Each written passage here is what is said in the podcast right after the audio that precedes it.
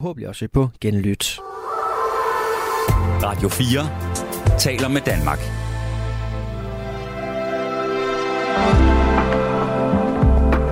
Velkommen til Nattevagten. God nat og velkommen til Nattevagten. Her i nat er det mig, Nanna Vinter, der er vært, og det er Amanda, der er jeres producer, som tager telefonen. Så I skal huske, at I kan ringe ind på 72 30 44 44 og sms'e ind på 1424, som I jo plejer at være ret flittige til. Og det er vi jo ret taknemmelige for. Nattens emne er som følger. Jeg vil faktisk gøre det muligvis kedeligt, men at jeg læser mit Facebook-opslag op for jer, fordi så er scenen ligesom sat, i stedet for at jeg bare sidder her og rabler. Så på Nattevagtens Facebook-side skrev jeg for 9 timer siden alligevel, okay. Tirsdag morgen kom følgende pressemeddelelse fra en gruppe på Christiania, nemlig Befri Christiania, det hedder gruppen.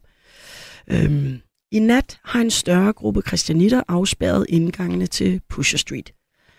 Alle andre forretninger og områder på Christiania er fortsat åbne og frit tilgængelige. Aktionen sker i håb om at befri Christiania fra bandernes og rockernes tyranni. Aktionen skal ses som en protest mod de utallige voldsepisoder i og omkring Pusher Street. En del af disse episoder får offentlig bevågenhed, men mindst lige så mange sker i det skjulte og når aldrig avisernes overskrifter. Denne aktion retter sig ikke mod de mange mennesker, der bruger cannabis rekreativt og ansvarligt, men vi vil gerne opfordre alle til at lade være med at købe deres hash på Christiania. Penge, der bliver tjent i Pusher Street, finansierer banderne og ikke Christiania. Aktørerne i Pusher Street overholder ikke Christianias grundlov og forbryder sig mod vores værdier og fællesskab. Den organiserede kriminalitet suger energien fra alle de positive ting, vi gerne vil med Christiania. Den kvæler vores initiativer og korrumperer vores beslutningsprocesser. Den avler splittelse, vold og had. Vi bliver ofte spurgt, hvorfor vi christianitter ikke bare lukker Pusher Street, og det korte svar er, at vi føler os bange og magtesløse. Vi er almindelige mennesker, der skal passe vores jobs og smøre madpakker til vores børn. Banderne er voldsparate og klar til at slå ihjel for at beskytte deres indtægter og deres territorier. Dagens aktion sker derfor med stor personlig risiko for de involverede og med frygt for venner og familiers sikkerhed. Vi er bange for at gøre noget, men vi er endnu mere bange for ikke at gøre noget. Christiania har forsøgt at lukke Pusher Street. Sidst skete det i 2016. Dengang udtalte vi, at hvis ikke myndighederne og politikerne fulgte op på lukningen, ville markedet åbne op igen. Vi siger det samme i dag. Kære politikere, kære politi, hvorfor lukker I ikke bare Pusher Street? Er det fordi I ikke vil, eller er det fordi I ikke kan? Lad os nu tage magten og pengene fra banderne og forhindre den vold, som kampen om det ulovlige marked medfører. Lad os kigge efter langsigtede løsninger hos lande som USA, Portugal, Canada og Tyskland. Christiania har lagt gader til hele Danmarks cannabismarked i mere end 50 år. Og på de 50 år har markedet ændret sig markant og spejler sig ikke længere i Christianias værdier. Christiania går ikke ind for vold, hårde stoffer og bander. Det må ikke slås ihjel. Hilsen. Det er noget, jeg selv lige tilføjer, men altså står der Befri Christiania. Og så har jeg selv tilføjet, aktionen var meget upopulær blandt pusherne og banderne, men overraskende også blandt nogle christianshavnere og måske politikerne. For der er en spirende mistanke hos mange om, hvorvidt politikere og politi egentlig vil have Pusher Street lukket. Er der nogen andre end faktisk en del af christianitterne, der har en interesse i det? Der bliver ofte talt om legalisering, undtagen på borgen. Her vil man ikke røre det med en ildtang.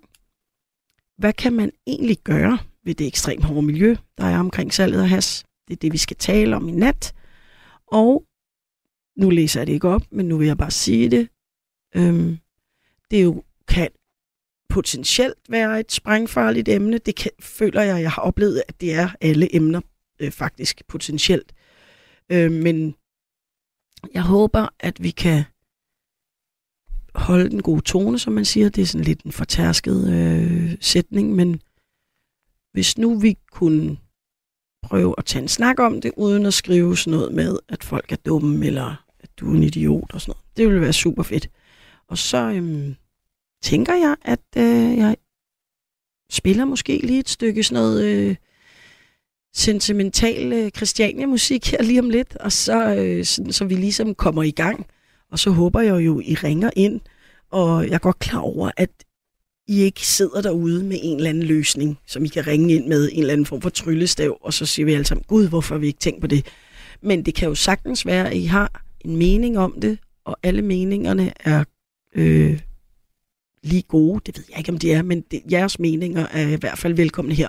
Og jeg vil gerne tale med jer om det, uanset om I er enige med det statement, jeg læste op, som ikke er noget, jeg selv har skrevet, men var en del af en pressemeddelelse, eller om I har en helt anden holdning til det. Så tænker jeg, at vi tager en snak om det, hvis I ringer ind på 72 30 44 44, eller sms'er ind på 14 24. Ja, det glæder mig til, men først skal vi selvfølgelig høre Classic og Wall Classics i Christiania-regi. I kan ikke slås ihjel.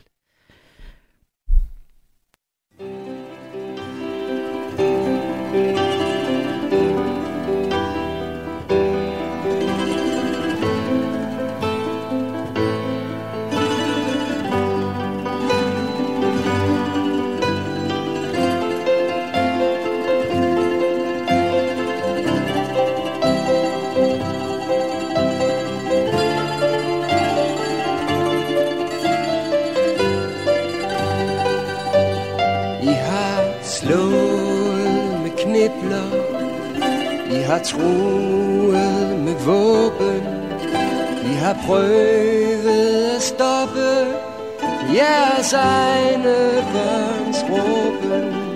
I kan komme med hjelme og hule paragrafer, men I burde snart kunne indse, det er selv, I straffer.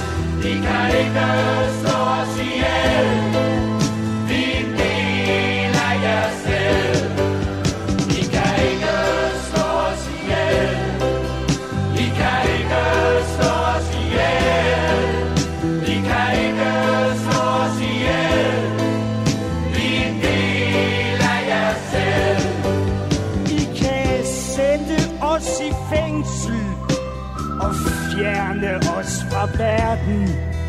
I kan sætte detektiver til at følge vor færden. I kan splitte alt med bomber, lægge hele verden øde. Er det os, eller er det jer selv, I er bange for at møde? Vi kan ikke slås ihjel. Vi kan ikke.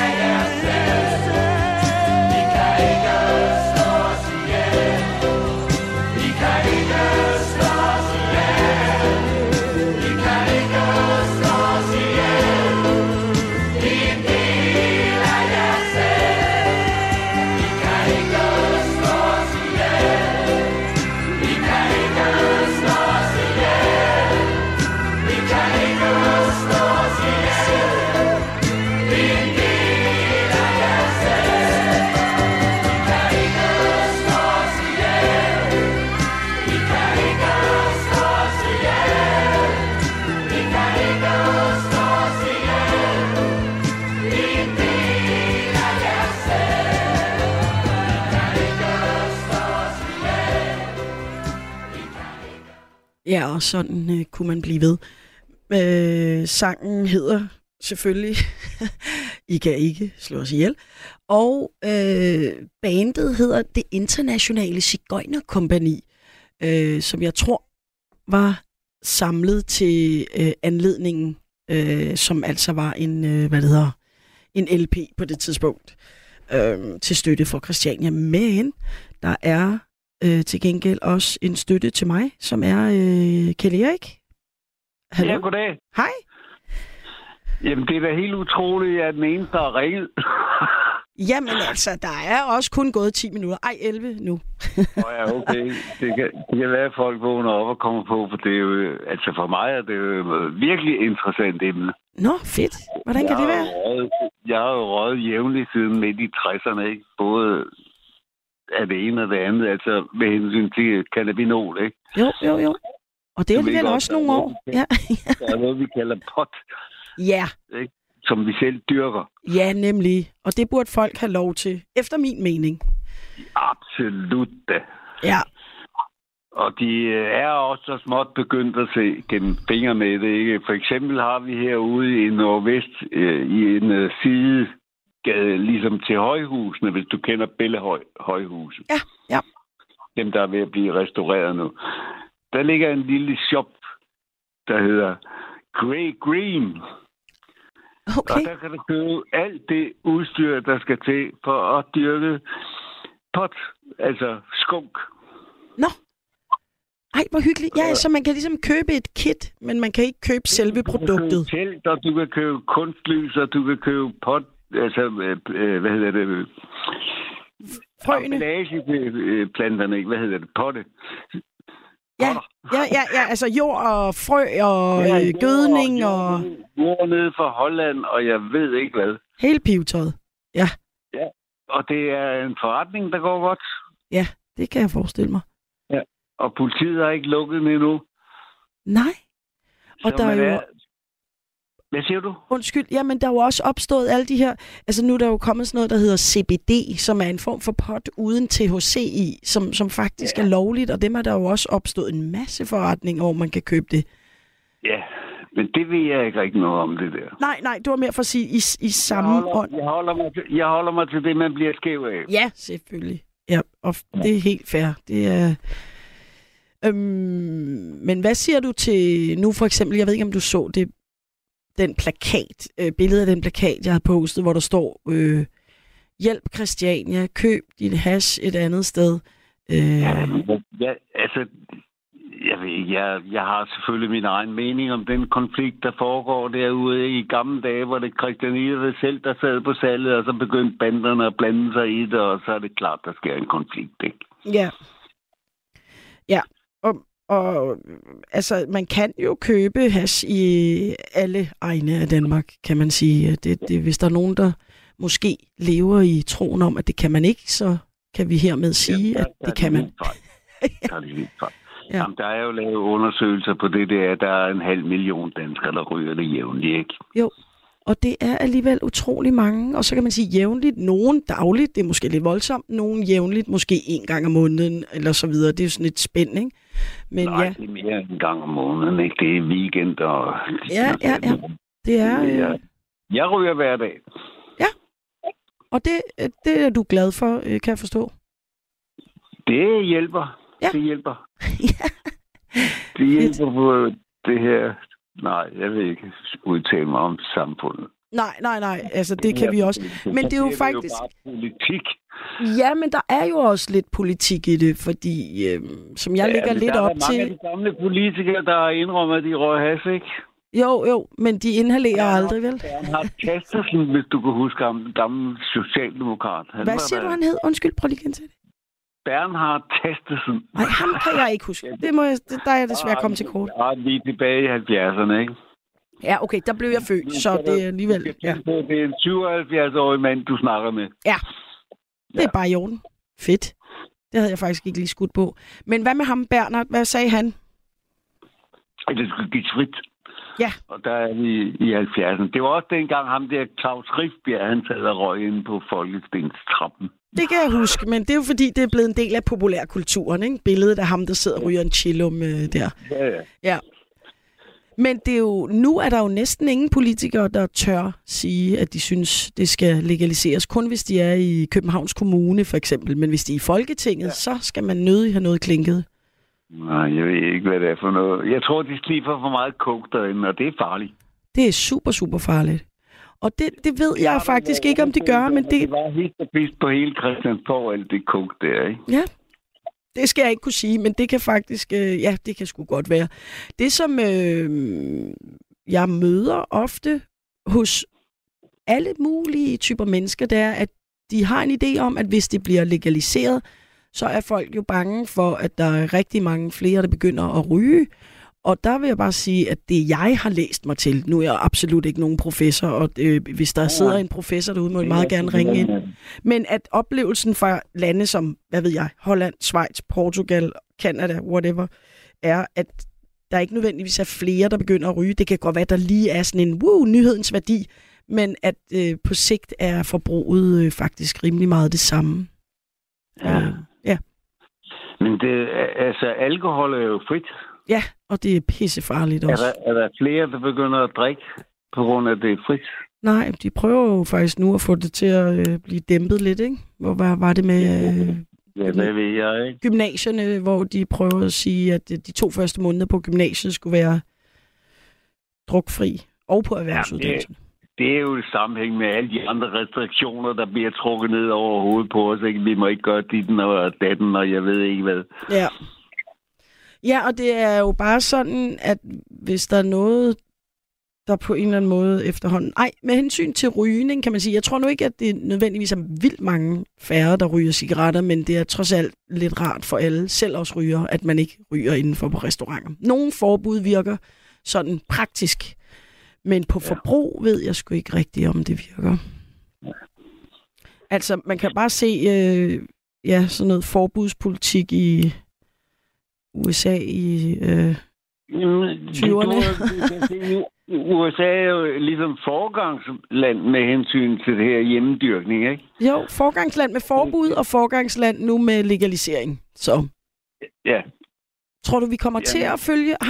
Har du en forhåbning, eller hvis du skulle spå i en krystalkugle, tror du så, at vi når til et punkt, hvor vi legaliserer, eller bliver Danmark det sidste land i verden?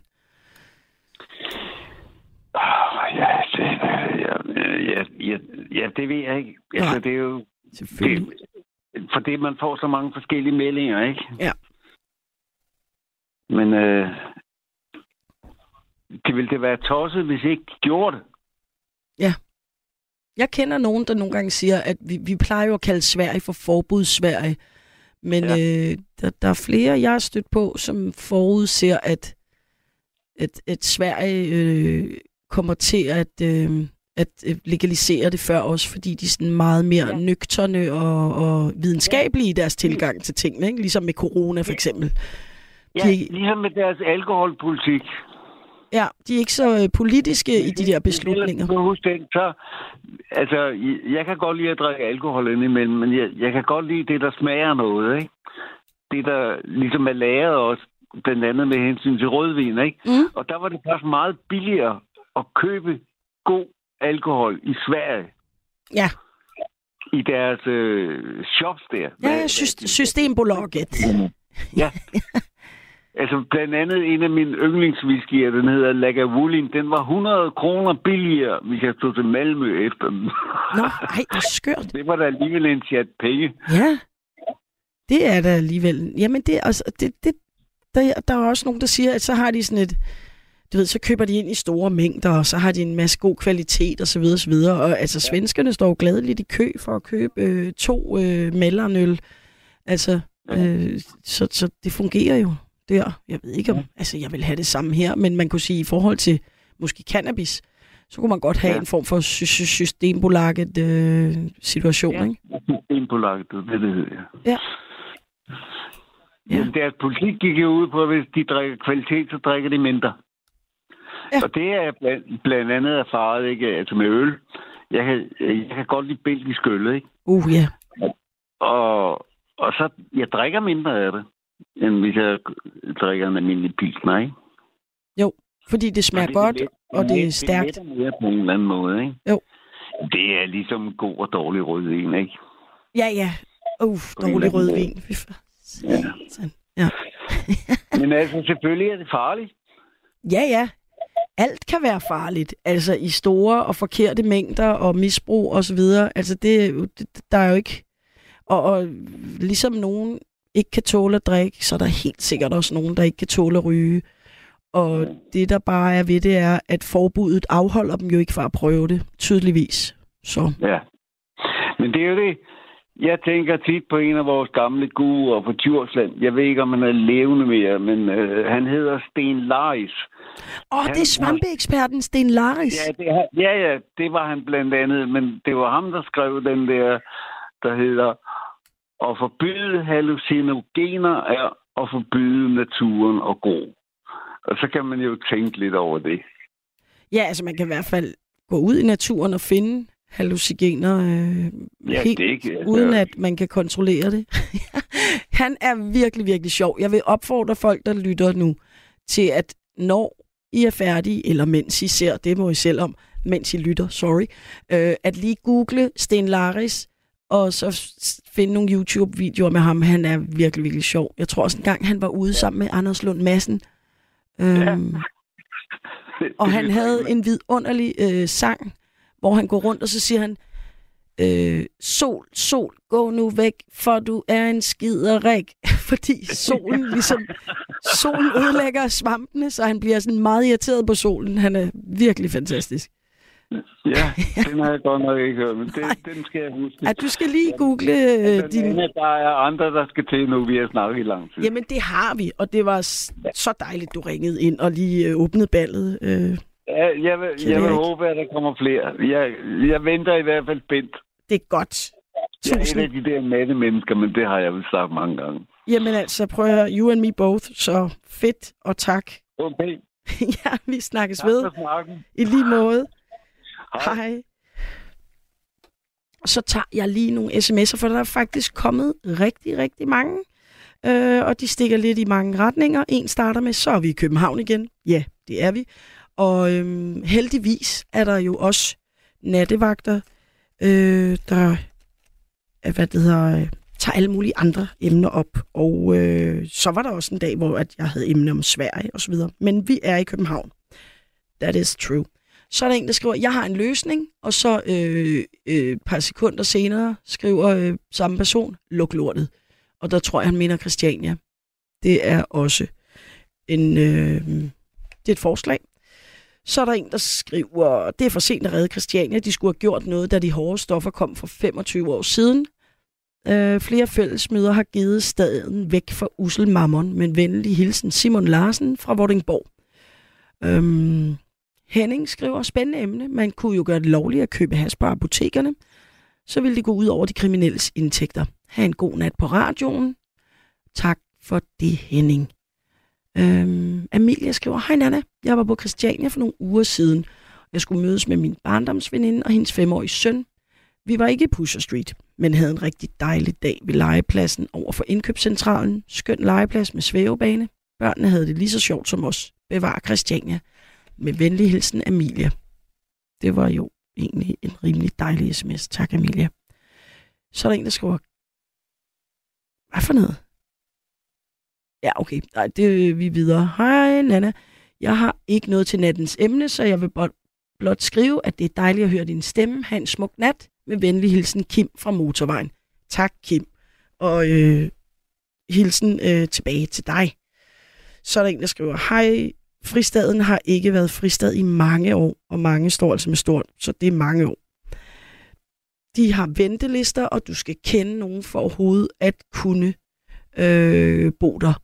Og der vil jeg lige sige, som en, og det er jo selvfølgelig faktisk også full disclosure, jeg skal jo lige varedeklarere, jeg bor selv på Christiania, og der kan jeg sige, det er rigtig svært at komme til at bo på Christiania, men faktisk en af grundene til, det er rigtig svært, er, at vi netop ikke har ventelister. At man skal ansøge, og skal man møde op på og sådan noget. Det kunne vi tage en anden nat. Det er en helt anden snak. Men ja. Så er en, der skrev, hvornår er den plade fra? Og det ved, kan du ikke, Amanda, kan du ikke, hive den første frem, den der plade med, I kan ikke slå os ihjel, så jeg lige kan sige til vedkommende, hvor den er fra. Og i øvrigt, jeg har jo helt i starten præsenteret mig selv, Nanna Vinter, som er vært, og Amanda, som er producer, men der er stadig nogen, der har skrevet, husk at præsentere jer. Det gjorde vi 1 minut inden, eller 30 sekunder inden, men det kunne jeg selvfølgelig godt lige gøre igen. Så det er hermed gjort endnu en gang. Den er fra 1976, og hvad hedder pladen? Den, altså jeg tror, overskriften måske hedder den, altså sangen hedder I kan ikke slå os ihjel, og bandet hedder Det Internationale Sigøjner Kompagni, så er jeg ret sikker på. Ja, måske hedder albumet bare Christiania, men man kan i hvert fald finde det på de to oplysninger der. Jo, så er der en, der skriver, politikerne på Christiansborg svigter fristaden Christiania, som er blevet besat af underverdenen. Chicago var engang i samme situation, men gangsterne der med Al Capone i spidsen blev sat på plads.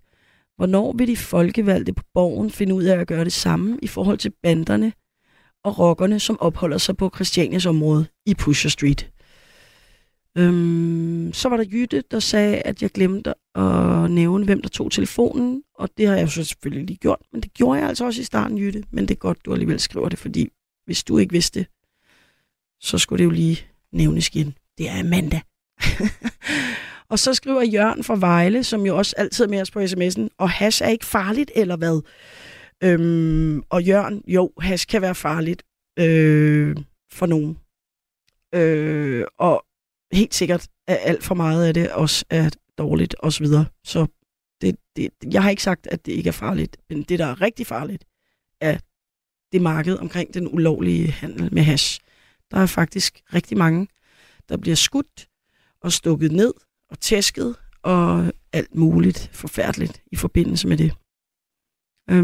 Så er der en, der skriver Torsten Geil.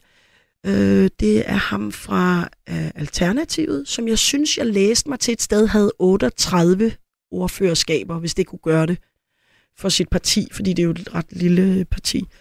Skriver Torsten Geil har lige sygemeldt sig med stress, men han var ellers meget ihærdig, når der var spørgetime i Folketinget. Med hensyn til legalisering, tænker jeg, at Amelie mener. Mettes svar var hver gang, at folk bare skulle lade være med at købe hash, hvis de ikke ville støtte de kriminelle. Super. Ja. Så er der en her, der skriver, hej, hvis politikerne gør det lovligt at ryge hash, så vil jeg vædde på, at de sætter prisen så højt, at det stadig vil være rigtig mange gode penge at tjene ved at sælge det ulovligt. Eller sort, ved henlig hilsen Tony. Og det kan du godt have ret i. Men det, der måske ville være rigtig smart, man gjorde lovligt, var, at folk godt måtte dyrke lidt pot i deres have, et par planter eller et eller andet. Men altså, der er jo mange måder at gøre det på. Man kan sige, du har ret i, hvis man lovliggør det på en halvhjertet måde, så kommer man nok ikke så meget det ulovlige marked til livs. Så er der en, der skriver, var det en mulighed? Var det ikke en mulighed at lave en ny Pusher Street og placere den et andet sted? Så kan de blive fri for det på Christiania, og vi kan samle stofhandlen et andet sted og undgå, at det spreder sig. Med venlig hilsen Hans Jultved fra Hillerød. Det er faktisk en virkelig god idé, Hans, fordi det, som jeg jo netop også skrev i mit oplæg, var, at jeg var også med i Facebook-gruppen, også fra Christianshavn, og der var der også selvfølgelig et par kommentarer, som skrev, jamen, hvis de lukker det, så er det jo... Og det har de prøvet før, så spreder handelen sig til alle mulige steder rundt på Christianshavn, og selvfølgelig også i andre dele af byen. Og det er man ikke på Christianshavn særlig glad for, og det forstår jeg virkelig, virkelig godt. Men samtidig så har politiet, og på en måde dermed også politikerne, alligevel er det på en eller anden måde ret belejligt, at det er samlet et sted, i forhold til, at der var alle de der hashklubber, der var spredt ud over hele byen. Da man første gang lukkede Pusher Street i 2004, der fik man jo faktisk et kæmpe problem med de der hashklubber og sådan noget. Så man vil gerne, alligevel underligt nok, have det samlet et sted. Men måske, Hans, du kan skrive ind med nogle forslag til, hvor det så skulle være. Yes. Så er det en, der skriver, hej Nanna, som Bæks nabo sagde her til aften, i krimien Bæk, livet er en fest, sprutten varmer bedst, med venlig hilsen Ina. Så er en, der skriver, hvad betyder full disclosure, Nanna? Det betyder altså sådan, for at være helt ærlig, eller med fuld åbenhed, hvis man kan sige det sådan. Så er det ligesom for at sige, hvis I skal have alle oplysningerne, så er det hermed. Altså, ja, det er det, det betyder. Så er der en, der skriver flere gange, det er umuligt, at den plade er fra 1976, og det tror jeg sådan set ikke er umuligt, men det er der til gengæld en, der har skrevet 4 gange. Så er der en, der skriver, et nummer kunne være relevant. Christianitter og jyske knejde med Djurslands spillemændene. Det overvejede jeg faktisk også at have på min playlist. Men der er også kommet nogle lidt nyere på, fordi jeg tænkte, at jeg skulle mixe det lidt op. Men lad os se på det. Ja, Radio 4. Hej. Jeg nyder en joint i ny og næ. Og det har jeg det fint med. Jeg er glad for udvalget på Christiania, og derfor glad for, det marked eksisterer. Det forrådede miljø, blandt andet banderne, er jeg ikke vild med, så det er et dilemma. Så indtil det bliver legaliseret, må I leve med banderne, etc., da det trods alt giver mig mulighed for at købe en klump. Kærlig hilsen, Jens. Ja. Okay, og så er der en, der... Altså, den person, der bliver ved med at skrive, at det er umuligt, at pladen er fra 1976, der vil jeg sige... Den kan ikke være fra 60'erne, fordi Christiania først opstod i 1971. Og da det Christiania opstod, så var det sådan, at det selvfølgelig af mange forskellige gode grunde var rydningstroet i rigtig, rigtig mange år fremover.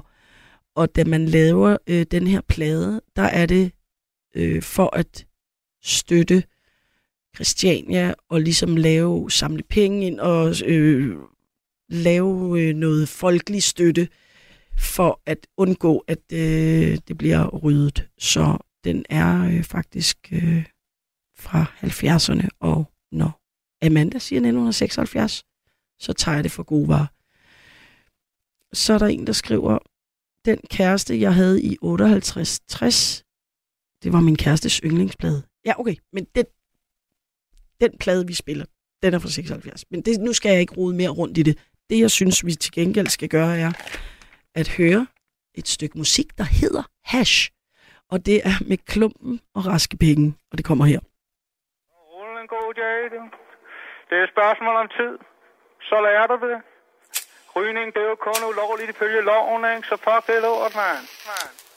Jeg ryger hash, og jeg ved, at der er nogen, der ikke vil have, jeg gør det, kender godt risikoen. Politikere går for spred over troen, og pengene kunne komme rullende hjem, kron for kron. Jeg ryger hash, og jeg ved, at der er nogen, der ikke vil have, jeg gør det, kender godt risikoen. Politikere går for spred over troen, og pengene kunne komme rullende hjem, kron for kron. For rygeren burde være lovlig, og alle ved det godt. Selv politimand og politikere, de suger pot. De tør bare ikke være ærlige, for de er bange for, hvad der vil ske.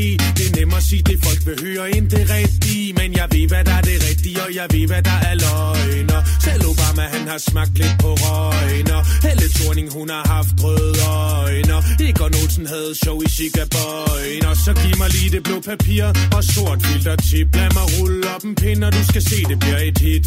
Et læs, 2 smøg. Tag gramspinden, suge på den fede, til du ikke kan se herinde. Suge på den, til du ikke gider lave mere i dag. Sæt dig ned i sofaen og bare slap hele dagen. Nyd dit liv, og tingene tager den tid, som de skal tage. Ikke tænk på arbejde, penge og stress og ja. For når røgen rammer lungen på dig, sker der ting og sager i andre nice. Men det er ulovligt, og de siger man ikke må. Men jeg er ligeglad, for jeg ryger hash. Og jeg ved, at der er nogen, der ikke vil have, jeg gør det, kender godt risikoen. Politikere gå for spred over troen, og pengene kunne komme rullende hjem, kron for kron. Jeg ryger hash, og jeg ved, at der er nogen, der ikke vil have, jeg gør det, kender godt risikoen. Politikere gå for spred over troen, og pengene kunne komme rullende hjem, kron for kron. Hvorfor skal det være sådan, at mellem mig og bundemanden i Afghanistan skal tænke sig bistand? Og overprisen gå til en grisk mand, fra Taliban til bandemand, det toller rundt i mit land. Hvordan kan det være at drikke dit job og blande sig i, hvad jeg må putte ind i min krop? Husk, det er menneskerne, der laver loven. Den er ikke blevet sendt ned for oven. Så når nu det viser sig, at loven den er dum, hvorfor laver vi sig ikke bare loven om? Det er så simpelt som, de siger, at hvis det blev legalt, ville alle tjalle hele tiden, og så gik det galt. Men det stik imod erfaringer, man har fra steder, hvor man prøver, bliver der mindre galler. Drejer det sig overhovedet om at gå en sundere retning, eller mere om at beskytte for en lukrativ forretning? For dem, der rigtig tjener på den narkotrafik, de køber vel lidt venner også i dansk politik. Og det er næppe dem, der siger, sæt det fri. Måske det er derfor, at det stadig virker relevant at sige. Jeg ryger has, og jeg ved, at der er nogen, der ikke vil have, jeg gør det, kender godt risikoen. Politikere, gå for spred over troen, og pengene kunne komme rullende hjem, kron for kron. Jeg ryger has, og jeg ved, at der er nogen, der ikke vil have, jeg gør det, kender godt risikoen. Politikere, gå for spred over troen, og pengene kunne komme rullende hjem, kron for kron. Hash haters.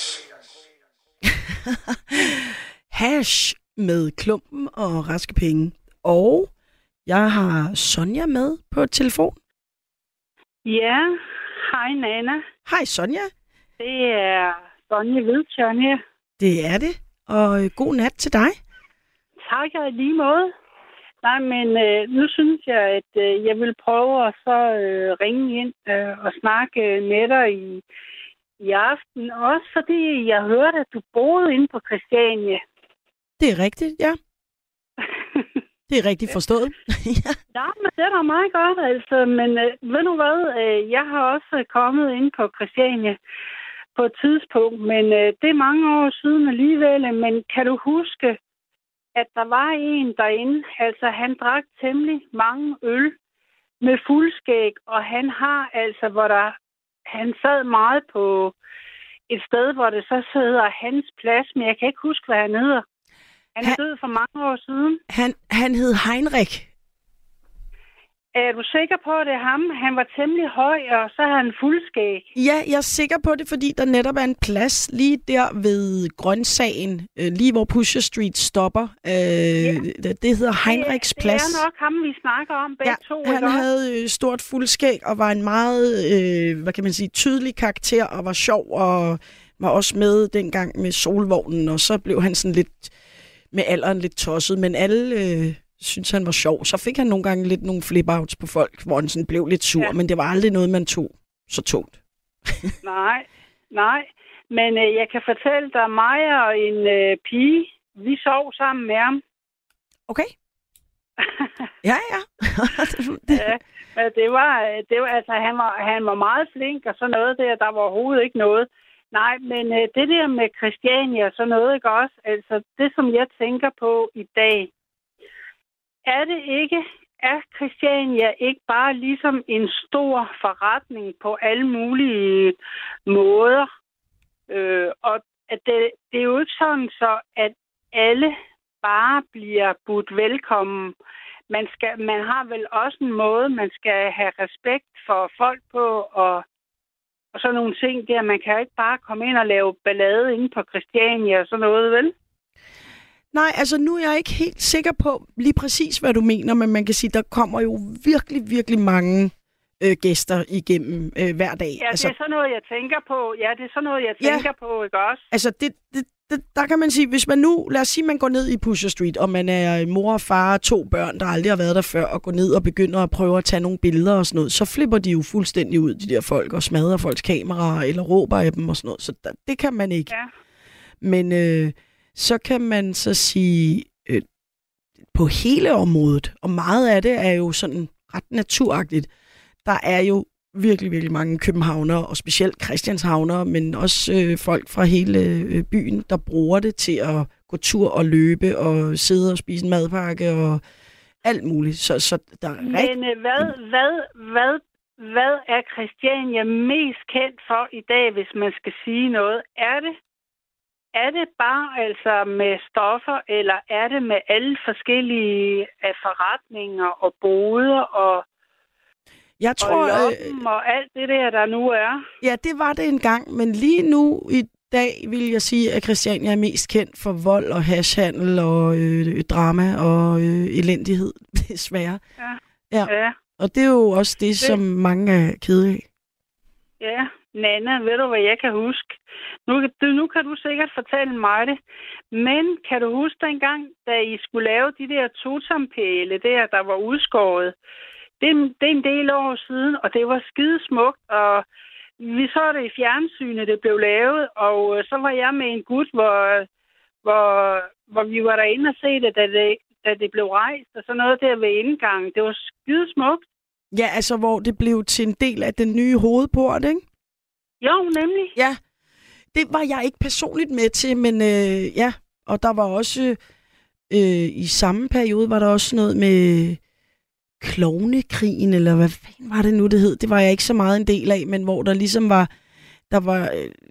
Christiania har jo altid haft alle mulige forskellige trusler, og nogle af dem har de måske også været selv udenom, hvad ved jeg. Men altså, der var en periode, hvor man også snakkede om at normalisere og nedlægge osv., og så var der nogen, der gik i gang med sådan en klovne her og lavede alt muligt gøjl og gak. Og det tror jeg var i samme periode som det, du snakker om med de der totempæle. Ja, ja. Ja, sådan i... Men det synes jeg, det var meget flot, altså. Men altså, det er også mange elendigheder, der sker rundt omkring i verden, ikke også? Altså, og det er sgu sørgeligt. Der sker så meget kedeligt, ikke også? Som, ja, folk, de kan jo dø af det ved at råbe for meget op om ting og sager, ikke også? Men det er jo godt nok kedelige tendenser, der sker rundt omkring. Ja, det er det virkelig. Ikke også? Jo. Og det her med, at folk føler, at de er parate til at slå ihjel for, hvad jeg i den sammenhæng vil kalde, hvad skal man sige, altså småpenge, ikke? Fordi jeg ved godt, der er rigtig, rigtig mange penge i markedet, men dem, der går rundt og stikker hinanden ned, altså det er jo ikke for milliarder, det er jo folk, der er langt nede i hierarkiet og alt muligt, ikke? Altså det er jo det er frygteligt... Ja, der er meget, meget voldsom voldsparathed i det miljø nu. Og det har ikke nogensinde været rosenrødt. Det vil jeg ikke sidde og påstå. Jeg tror bare stadigvæk, at... og der er selvfølgelig også allerede nu ringet en ind, og skrevet en ind, som var hashkunder, som måske vil være enige i, at der var trods alt en gang, hvor det var en lidt mere mild vibe at gå ned og købe noget hash, end det er nu. Fordi lige nu er det... Ja. Meget voldsomt.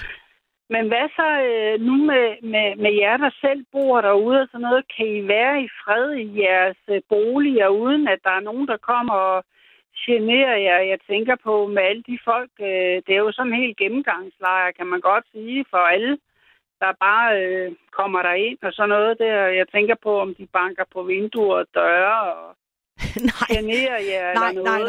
Det gør folk ikke. Man kan sige, det dem, der har det rigtig svært, det er jo dem, der bor i området lige omkring Pusher Street. De har det svært. Der er for eksempel en, som har en frisørforretning. Hun bor heldigvis ikke lige ved frisørforretningen, men den frisørforretning blev for eksempel smadret aftenen efter den her aktion.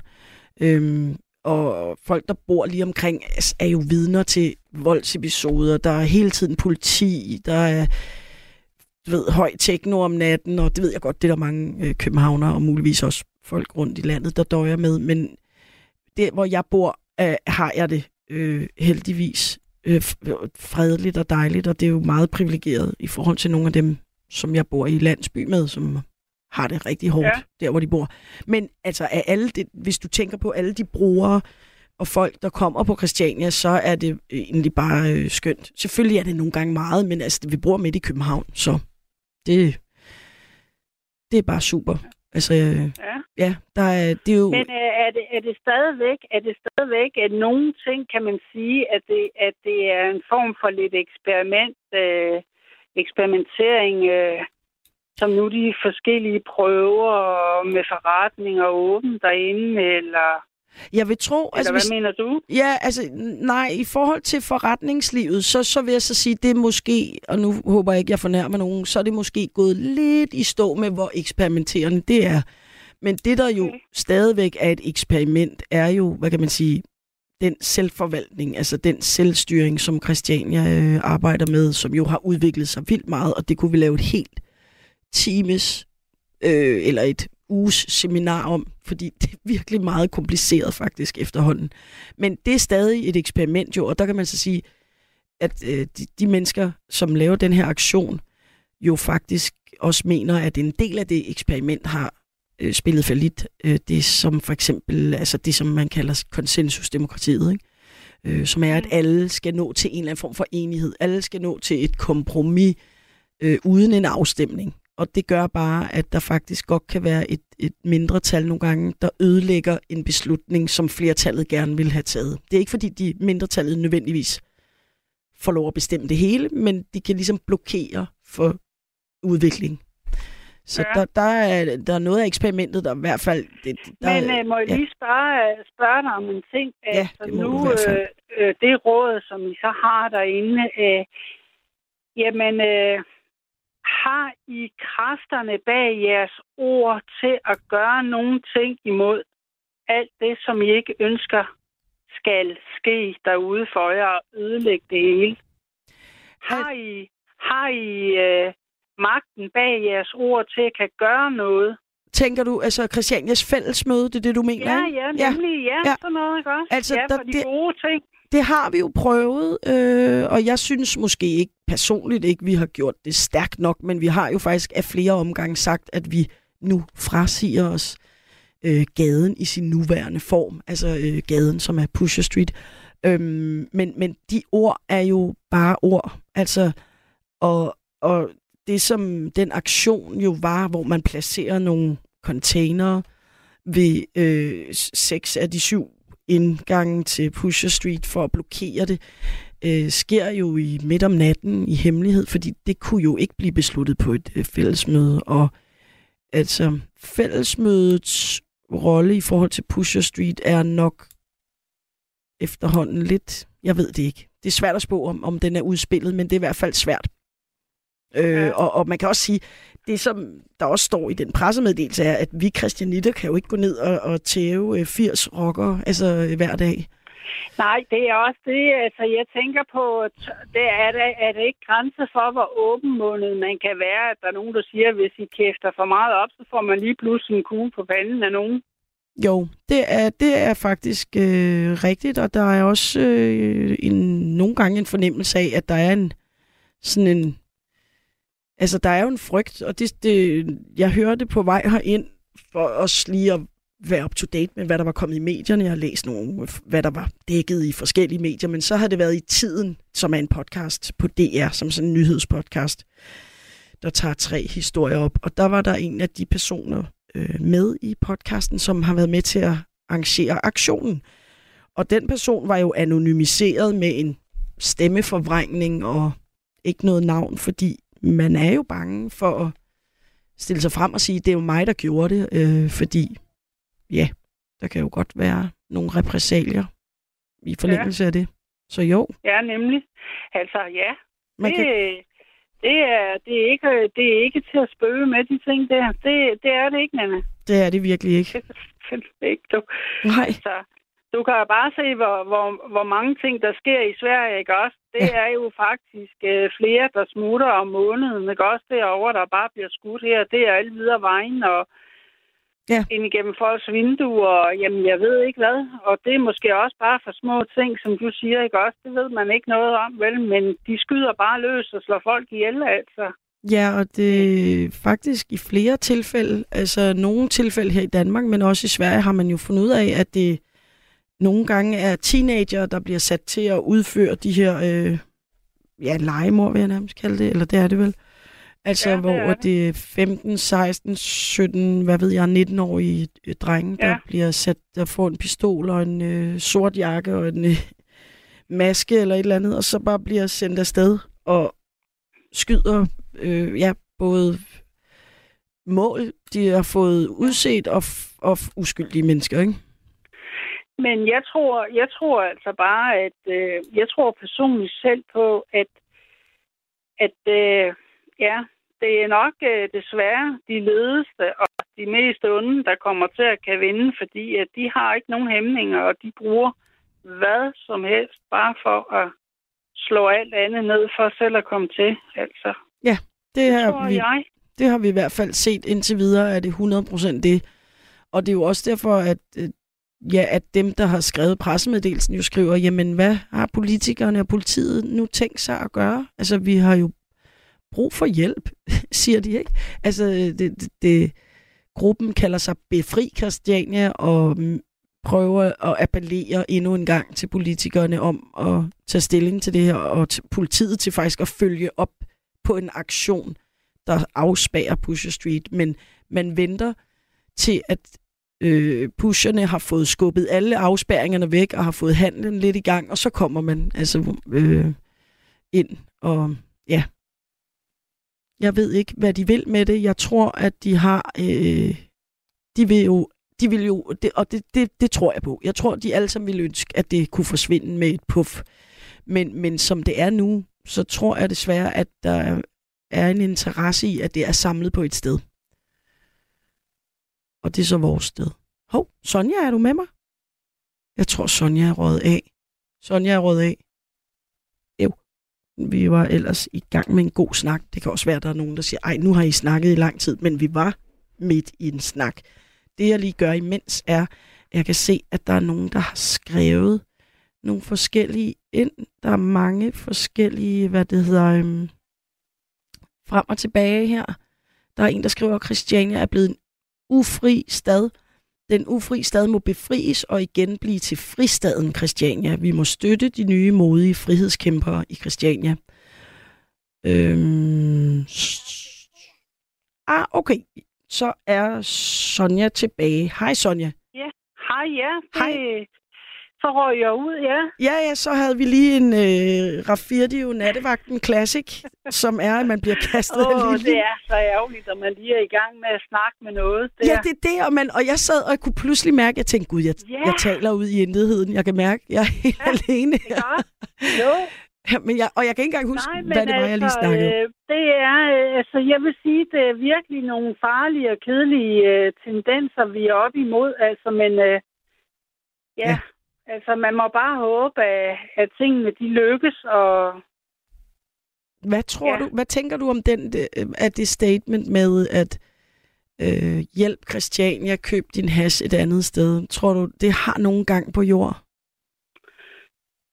Altså, jeg tror ikke på de der ord og de der slogan der. Jeg tror ikke på det, selvom at mange af tingene, de lyder godt i ørerne, men jeg tror bare ikke, de har så store kræfter i dag, fordi der er noget, der er større bagved, der bare vil frem.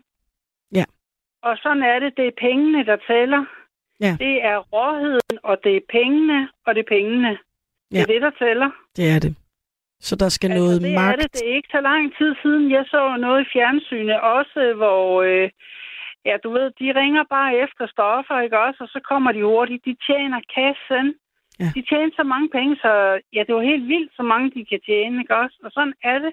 Ja. Det er det der med de penge der, der gør det. Ja. Magt og penge. Ja, det er åbenbart... Det er de ting, der tæller, ikke også i dag, altså med mange ting. Ja. Magt, penge og porno. Ja, og så tror jeg, man kan sige det hele, ikke også? Jo, hvor er det trist, altså. Heldigvis foregår der også andre ting, men det er nogle meget magtfulde, eller nogle meget sådan åbenbart ting, der tiltrækker mange mennesker og kraft. Ved du hvad, Nanna, der er noget, jeg godt kunne tænke mig at spørge dig om, nu når du bor derinde. Ja. På Christiania, det var at høre, har I stadigvæk alle de der forskellige skønne hunderacer, store og små? Det synes jeg, vi har. Og så er der jo også, netop som jeg sagde, der er kommet rigtig mange christianshavner, der går tur med deres hunde, så der er altså et bredt udvalg fra Chihuahua til Labradoodle til Mastiff og... Yes, der er, altså hvis man kan lide hunde, så kan man roligt gå en tur på Christiania. Ja. Så ja, det har vi helt sikkert. Jeg synes, nogle gange, når jeg har været derinde, ikke også, altså det er simpelthen nogle kæmpe store hunde, nogle af dem, og det er simpelthen, de har sådan et dejligt temperament, fordi de er så blandet og sådan noget der. Jeg kan huske ham der, Søren Ryge, hvis du har hørt om ham. Ja. Han fortalte en gang i en udsendelse, at de bedste hunde, man kunne få fat i eller købe, altså det var hunde inden for Christiania, fordi at de var så de var så gode, altså både ja, stærke, både syge og alt muligt også, fordi de havde sådan godt set. Ja, altså, så vil jeg så sige, personligt har jeg altid været ret bange for store kamphunde, og dem er der heldigvis, hvad kan man sige, det var en opblomstring, der var sådan i 0'erne, og der kommet lidt en nedgang i det, så det blev også populært med mindre hunde, altså så der var mere diversitet i hundesammensætningen, så det var jeg lidt glad for, men det er rigtigt, der er mange både store og små gode hunde. Nu har jeg selv en kat. Så vil jeg lige spørge dig her til sidst en gang, er der kun nogle bestemte typer, man siger, man vil have, der bor inde på Christiania, eller er der også nogen, man siger, ved du hvad, du kan i hvert fald ikke få lov til at bo her. Og kommer det an på, hvad folks holdninger også er? Ja, altså det kan man jo på en måde godt sige, fordi folk bliver jo valgt ud fra, altså man ansøger om boligen i det område, hvor boligen er ledig. Vi har jo 14 områder på Christiania, og så i det område, så har man hver måned et områdemøde, og så ansøger man, og så kommer man måske til områdemøde og snakker, hvorfor man gerne vil bo der. Og der kan man sige, hvis man kommer og siger, jeg synes, I alle sammen er nogle røvhuller, og i øvrigt kunne jeg godt tænke mig at bygge et højt tårn af, plastikstole, eller altså det er klart, at ens, hvad kan man sige, person, bliver bedømt jo faktisk, når man skal have en bolig, men det har jo meget også noget at gøre med, hvad er det for en sammensætning af mennesker, der er i det område, og hvad er det for nogle mennesker, man skal bo ved siden af. Der er altid nogen, der siger, at man kun kan få en bolig på Christiania, hvis man kender nogen, og det er på en måde ikke helt løgn, men jeg vil så sige, at der kommer faktisk ofte nye kræfter ind på Christiania, og det er enten gennem de, kollektiver, der er. Kollektiver og bofællesskaber, fordi de søger faktisk ofte nye medlemmer. Og så ellers er det ved folk, der begynder at arbejde i nogle af Christianias virksomheder, og som så derigennem lærer folk og Christiania at kende. Så ja. Jeg håber, det var svar på dit spørgsmål. Ja, det var det. Jamen, ved du hvad, Nanna, så vil jeg sige, at det var rigtig hyggeligt, og det var dejligt at lige snakke med dig, og lidt om det der indenfra, så så vil jeg bare trække mig tilbage igen, og så må du fortsat have en god vagt. Ja, tusind tak. Jeg kunne ikke have sagt det bedre selv. Tak, Sonja. Og du må have en fortsat rigtig god nat. Tak i lige måde, Nanna. Tak for det. Tak for det. Hej. Hej, hej. Og inden at jeg spiller det næste nummer, er jeg nødt, fordi I går amok på sms'en, og det ved I, at det elsker jeg jo. Så jeg skal lige skrive, der er nogle sjove, der er en, der, hej, hasryger, jeg taber, Wolfgang. Den synes jeg er sjov. Jeg synes ikke, det er helt rigtigt, men den er lidt sjov. Så er der en, der skriver, den er lang. Den gemmer jeg måske lige til, hvis jeg kommer i problemer senere, og at der ikke er nogen, der ringer ind, så har jeg en rigtig lang sms, jeg også kan læse op. Så er der en, der skriver, gangsterne i USA blev finansieret af at sprut var ulovligt. Gangsterne under besættelsen blev finansieret af rationering. Gangsterne i 60'erne og 70'erne blev finansieret af tolden, og siden 80'erne er de blevet finansieret af, at stofferne er ulovlige. Der er ligesom et mønster. Legaliser mere. Og der synes jeg, at der står, altså enten står der hilsen Mæk, eller hilsen Mikkel. Nå, Mikkel måske, M-E-G-L. Men tak for sms'en. Yes. Så er der en, der skriver Pusher Street. Der dukkede et skøn op om gadens omsætning i medierne for 8-10 år siden. Over 1 million kroner per døgn. En pædagogisk bombe. Haschens cannabinol hæmmer indlæring. Korttidshukommelsen svækkes i op til 2-4 uger efter sidste indtag. Tak for sms'en, men den er lidt usammenhængende. Det er lidt svært at få den til at lige svinge. Sorry for det. Så er der en, der skriver, has er ikke farligt. Utroligt nogle folk stadig ikke forstår, og stadig er så uvidende. Når man ryger en joint, bliver man rolig og kan fokusere modsat alkohol, som man bliver syg af og mister hæmningerne og kan dø af, hvis man får for meget. og hashens rus stopper og er mild, plus for mange dumme mennesker drikker og råber i gaderne, bliver voldelige osv. Jeg tror, verden ville være et bedre, roligere og mere kreativt sted, hvis folk røg mere i stedet for at drikke. Godnat, hilsen Hans. Og så er der en, der skriver, Nanna! Udråbstegn. Udråbstegn. Jeg har set underholdning med Erik Clausen og Leif Sylvester ude på Christiania for mange år siden. Der lå en kunstner, som lavede fantastiske skulpturer i jern, som jeg var helt vild med. Men de var desværre lidt for dyre for mine penge. Med venlig hilsen, Molly. PS. Christianitterne har jo selv anlagt Pusher Street en gang. Og det har du fuldstændig ret i, Molly.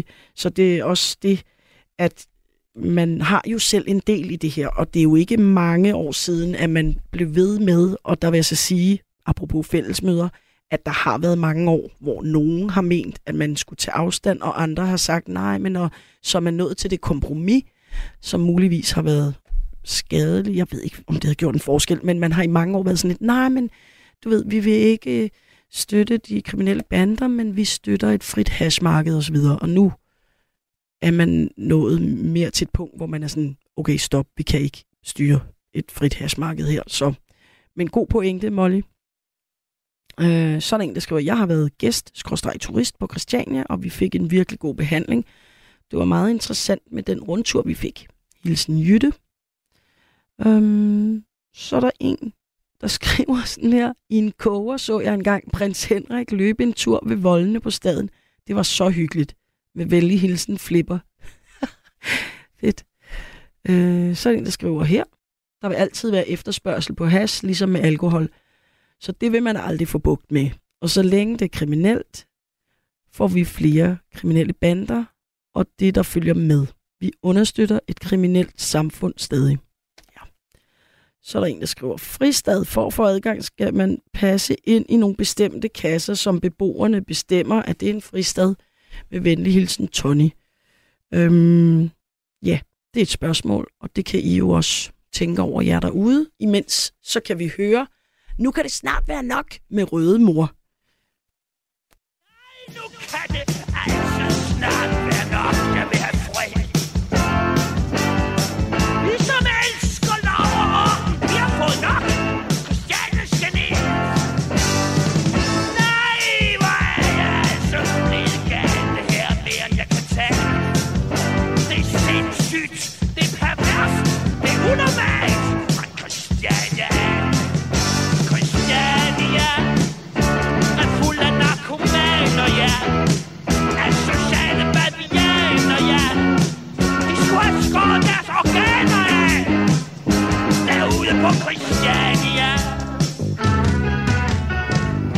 Vi har ellers næsten givet dem alt. I hvert fald har de tilbud nok. De kan for eksempel vælge, om de vil på statsanstalt eller bare have lidt rigtig nil eller elektroschok. Og det kan blive resocialiseret. I fængslet kan de få kanariefuglen med. Og det kan blive invalidepensioneret. Og det kan blive trappet op. Ned. Men hvad vil de have? Christiania.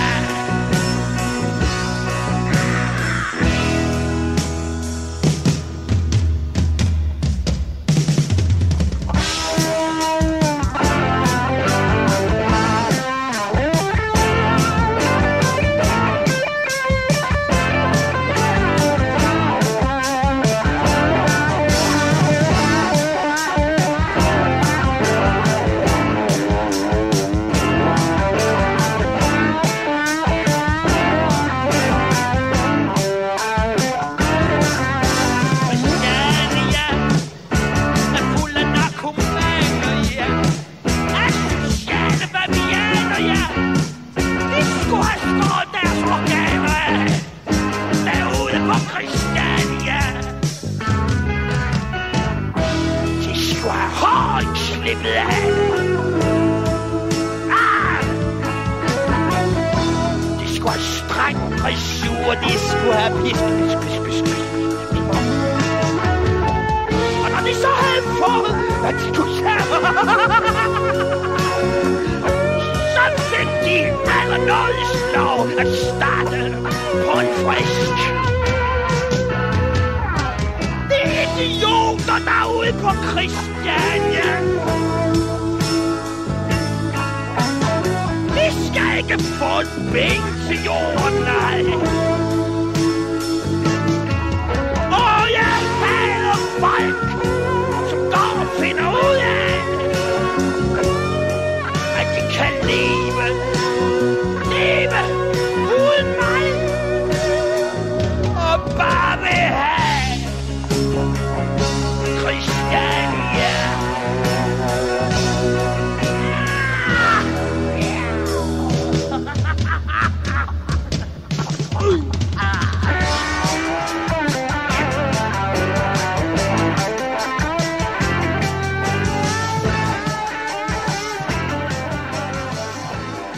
så er der bare fed tråd med Røde Mor og nummeret "Nu kan det snart være nok" på pladen Christiania fra 1976.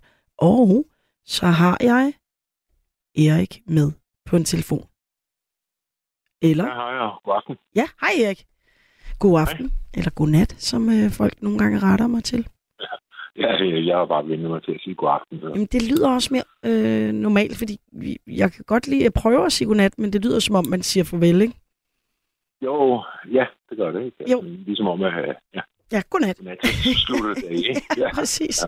Ja. Så god aften, det er sådan lidt mere åben i det, ikke? Jo, den er mere inviterende. Hvordan står det til, Erik? Jo, nogenlunde til. Ja. Har du tanker om emnet Pusher Street og lukning og hashmarked og alt det her? Ja, der har jeg har også været nogle gange på engelsk i tidens løb. Mm. Men det der er det sådan lidt mærkeligt ved det her, det er, når der er lavet en meningsmåling i befolkningen, så viser de altid, at flertallet, de er for, at man skal legalisere hash. Ja. Så der er et meget pænt flertal sådan i de fleste meningsmålinger. Men det afspejler sig ikke i flertallet inde på Christiansborg. Nej. Og hvorfor tænker du, at det er... Jamen, jeg tror ikke... Altså, der er jo sikkert nogen, der stemmer på nogle partier, altså, som går ind for fri hash, ikke? Men de partier, som de stemmer på, de går ikke ind for fri hash. Altså, derfor kan der komme den der forskel, ikke? Jo. Og de vælger jo ikke kun ud efter... Det er ikke kun det, de tænker på. Dem, der stemmer på de partier der, de tænker jo ikke kun på, at nej, nu vil jeg ikke stemme på dem, fordi de går ikke ind for fri hash. De tager andre ting med i deres betragtninger, før de stemmer. Ja, og med god grund er der jo selvfølgelig mange andre emner, der fylder mere, når man går ned og sætter sit kryds, helt klart. Ja, så derfor kan der være den der forskel, ikke? Jo, og jeg tror også, nogle gange har jeg tænkt på nogle beslutninger, som godt kan virke mystiske nogle gange i Folketinget, og der er det, at jeg tror, at der er en lille skævhed i, at der er rigtig, rigtig mange, der bliver jo valgt ind ude i en kreds et eller andet sted i Danmark, og ikke, at der overhovedet er noget galt med det. Alle skal jo høres. Det er bare, at lidt ligesom med i USA, hvor man har sådan nogle med, at en lille stat nogle gange har lige så mange... altså, jeg ved ikke, om der faktisk i Danmark er en eller anden form for skævhed i, om en lille kreds giver et mandat. Jeg ved det ikke. Jeg har rodet mig ud i noget, kan jeg mærke. Jamen, der er lidt forskel. Jeg kender ikke det kæmpestore regnsbyg, men der er lidt forskel. Der er billigere mandater ude på landet, end der er inde i byerne. Det er det. Der er kompenseret nemlig for, at man kan sige, jamen ellers ville de aldrig blive hørt, og det synes jeg også er rigtigt. Altså, det kan sige, jamen hvis det bare var flertal, eller, så ville der kun ryge nogen ind fra de tæt befolkede områder, ikke? Ja, men det er en kæmpestor, besværlig model. Ja. Altså, den er virkelig stor, og alle partierne, de siger god for den model. Selvfølgelig. Så den er ikke til diskussion. Ja, jeg tror ikke, man kan sådan... jeg tror ikke, du kan lave en bedre model. Den kan måske ændres lidt her. Det er ikke, men den store helhed, når alle partierne siger god for den, så må der være noget om det, ikke? Altså, ja. Sådan er det ikke helt dårligt. Nej, det er det, men der er bare nogle gange, hvor man undrer sig over det her sådan, flertal i befolkningen versus hvad det er, at politikerne egentlig står på mål for, ikke? Ja. Jo, men det er, fordi der er andre punkter på programmet, ikke? Helt sikkert. Og det er så vægtet højere, og så er det så. Ja. Men det der med Pusher Street, som det er nu, så er det blevet så organiseret med banderne, så Christiania kan ikke løse det her problem med det. Nej. Fordi de der samfundet heller ikke løse bandeproblemer. Og hvordan skulle Christiania så kunne løse det? Ikke? Altså, det er et kæmpe problem. Ja. Også ude overalt i landet, ikke? Så det er klart, at Christiania ikke kan løse det, når samfundet heller ikke kan løse det. Altså, det det ville jo være magisk, hvis vi kunne gå ned og løse det bare sådan, ikke? Ja. Der var en gang der i slutningen af 70'erne, det var også en anden ånd, og det var heller ikke så organiseret og så videre, så videre. Men der var Christiania, de gjorde, der var sådan en bevægelse derude, der sagde, at vi vil have Christiania fri for hårde stoffer. Ja. Og det lykkedes. Så de kunne erklære sig det eneste hårde stoffri område i hele København. Det er rigtigt. Og ved du hvad? Det er desværre også gået i fløjten jo. Altså, det er jo det, man nu oplever med alle de her bander. De er jo ligeglade med Christianias regler, og de er ligeglade med vores historie, hvor vi er mega stolte af junkblokaden, som det øvrigt hed, som du rigtigt henviser til. Dem, der står dernede, de bor ikke på Christiania, de er ligeglade med Christiania, og de står gerne og sælger kokain og piller, og hvad vil du have? Ja. Så den del... Ja. De hammerne asociale, de har overhovedet sådan en eller anden solidaritetsånd, eller fællesskabsånd, eller sådan. De hammerne asociale. Ja, det er fuldstændig. De har kun penge og vold, og sådan noget i hovedet, ikke? Altså ret skideligt. Der er ikke nogen fællesskabsfølelse i det. Det er kroner og øre alle sammen, ikke? Er det, og tæsk. Ja. Det kan jeg ikke løse alene. Der bliver nødt til at være en eller anden form for samarbejde med politi og med kommunen, og sådan noget, hvis der skal gøres noget effektivt med det der. Helt klart. Hvad siger du? Undskyld, jeg afbryder dig. Fordi det er farligt, der er med at gøre, ikke? Og de har jo ikke nogen beføjelser, dem der bor på Christiania. Jeg ved godt, du er en af dem, der har lige hørt. Men I har jo ikke nogen beføjelser til at kunne gøre noget som helst. Altså, det er jo kun politiet, der har det, ikke? Ja, fordi jeg kan jo, altså, så er det jo selvtægt. Jeg kan jo ikke gå ned og lave en... Jeg har heller ikke magtmidlerne. Nej, absolut ikke. Det er jo kun politiet, der har magtmidlerne til at kunne gøre noget mod dem. Ja. Så stort er det jo ikke. Og hvad synes du om den aktion, der blev lavet? Altså, synes du, den havde en effekt, eller virkede det på dig, som om det var sådan, nå? Nå, men det var jo godt, fordi det er det, der skal til for at sparke gang i den debat, ikke? Og jeg hørte, hvad det var, en overborgmester Hestorp Andersen, hørte ikke det? Sofie Hestorp Andersen, jo. Sofie, ja. Hun var jo på banen også samme dag, og hun luftede også sin mening om, at hun synes også, at de søger jo hver år, at København skal være sådan en frikommune for hash. Ja. Den luftede hun også, at det synes hun også ikke. Og så hendes partikammerat, som er på Christiansborg, sagde, nej, det vil vi ikke være med til. Og det sker, altså det er seriøst lige så fast som juleaften, ikke? Altså, at, det er ritualer. Det har det været i mange, mange år, ikke? Mange år, altså Frank Jensen og før ham, og så siger den socialdemokratiske overborgmester, vi kunne også prøve en legalisering, og så siger moderpartiet nej. Sådan, det er det ikke. Ja. Men hvis I skal løse det der problem i hvert fald, så skal I være helt åbne for et samarbejde med politiet. Og det er der, man er nået til, fordi det har Christianitter, og nu snakker jeg om, altså, der har man jo ikke traditionelt set overhovedet været, altså jeg vil så sige, som en, der også har arbejdet på vores selvforvaltning osv., altså vi har jo i mange år ikke haft sådan et samarbejde med, hvem skal anholde hvem eller noget, men man har jo, der er jo også mange psykisk syge, der kommer derude, og, sådan, og hvis der sker en voldsepisode, så ringer politiet og siger, nu kommer vi ind, og så videre, og så videre. Så man har jo en eller anden form for samarbejde. Men sådan et samarbejde, som lad os prøve at, du ved, lukke Christiania, var jeg ved at sige, Pusher Street sammen, det har man jo aldrig nogensinde prøvet før, så det... Nej, men der skal man også sige, altså der har jo været rigtig dårlige forhold mellem politi og Christianitter. Det har der virkelig været. Ja. Ja, jeg kan huske ham, Jens Jørgen Thorsen. No. Han skulle ud og lave noget ude på Christiania, så sad det han inde i en vogn, som lignede en politivogn eller sådan noget. Så var der en, der kastede en kæmpe sten over i taget på det der vogn, mens han sad der. Nej. Altså, jo. Og sådan helt umotiveret, ikke? Altså, det har sikkert været en eller anden, der har haft knald i låget, men han var jo bare et resultat af den stemning, som der nu var mod politiet, ikke? Og det der, det lignede en politivogn, åbenbart i hans øjne.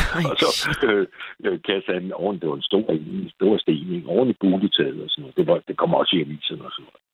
Ja, og selvfølgelig, fordi han var den, han var, og ja.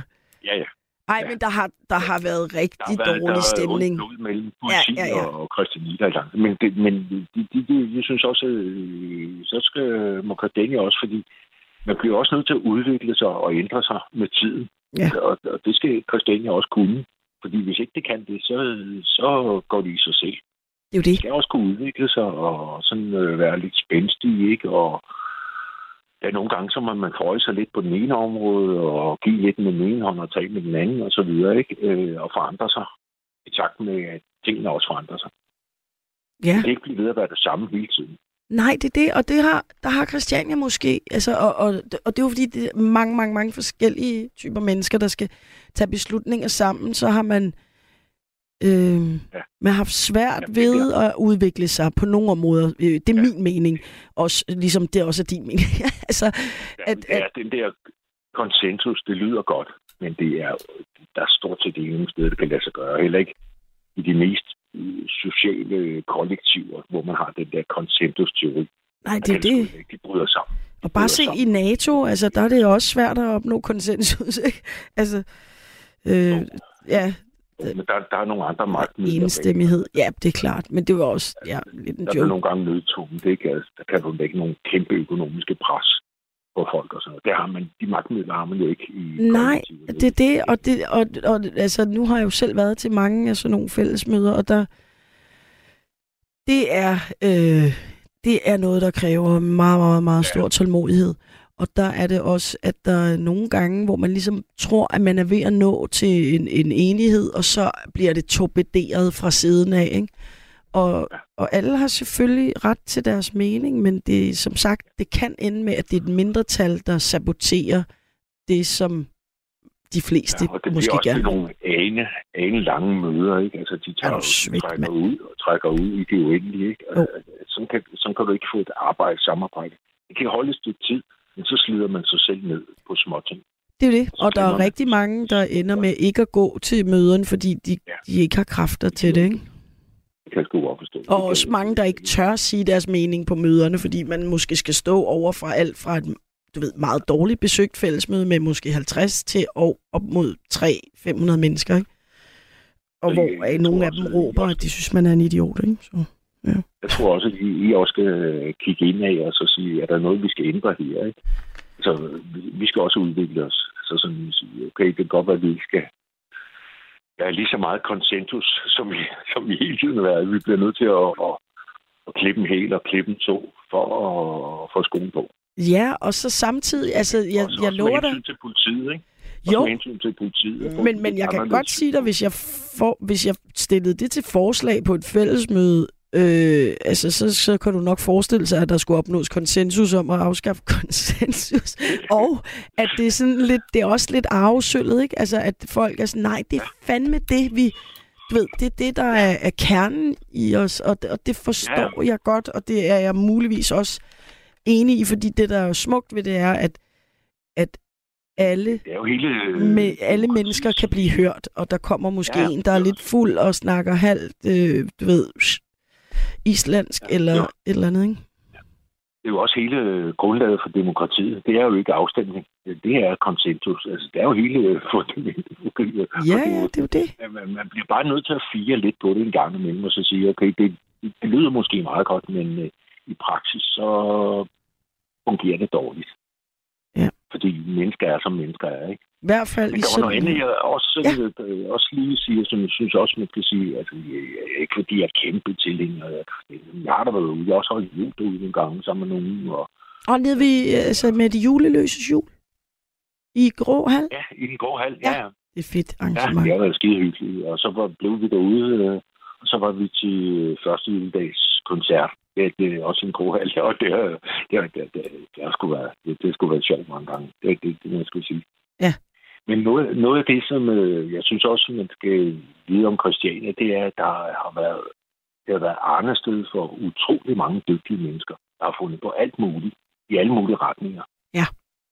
Og så har de haft plads og tid og råd til at gå derude og udvikle deres idéer og sådan noget. Ikke? Og en af tingene, det er ikke så kendt, det var, at det var dem, der udviklede en teknik, så man kunne finde lækager på vandrør under jorden, under grave. Ja. Ja, og det udviklede de så, fordi det var noget med, de fik en kæmpe vandregning ude til Kenya, fordi det havde mange udtætte rør, blandt andet. Og så var der nogen derude, de var pisse dygtige. Jeg tror, der var nogle ingeniører, jeg ved det ikke.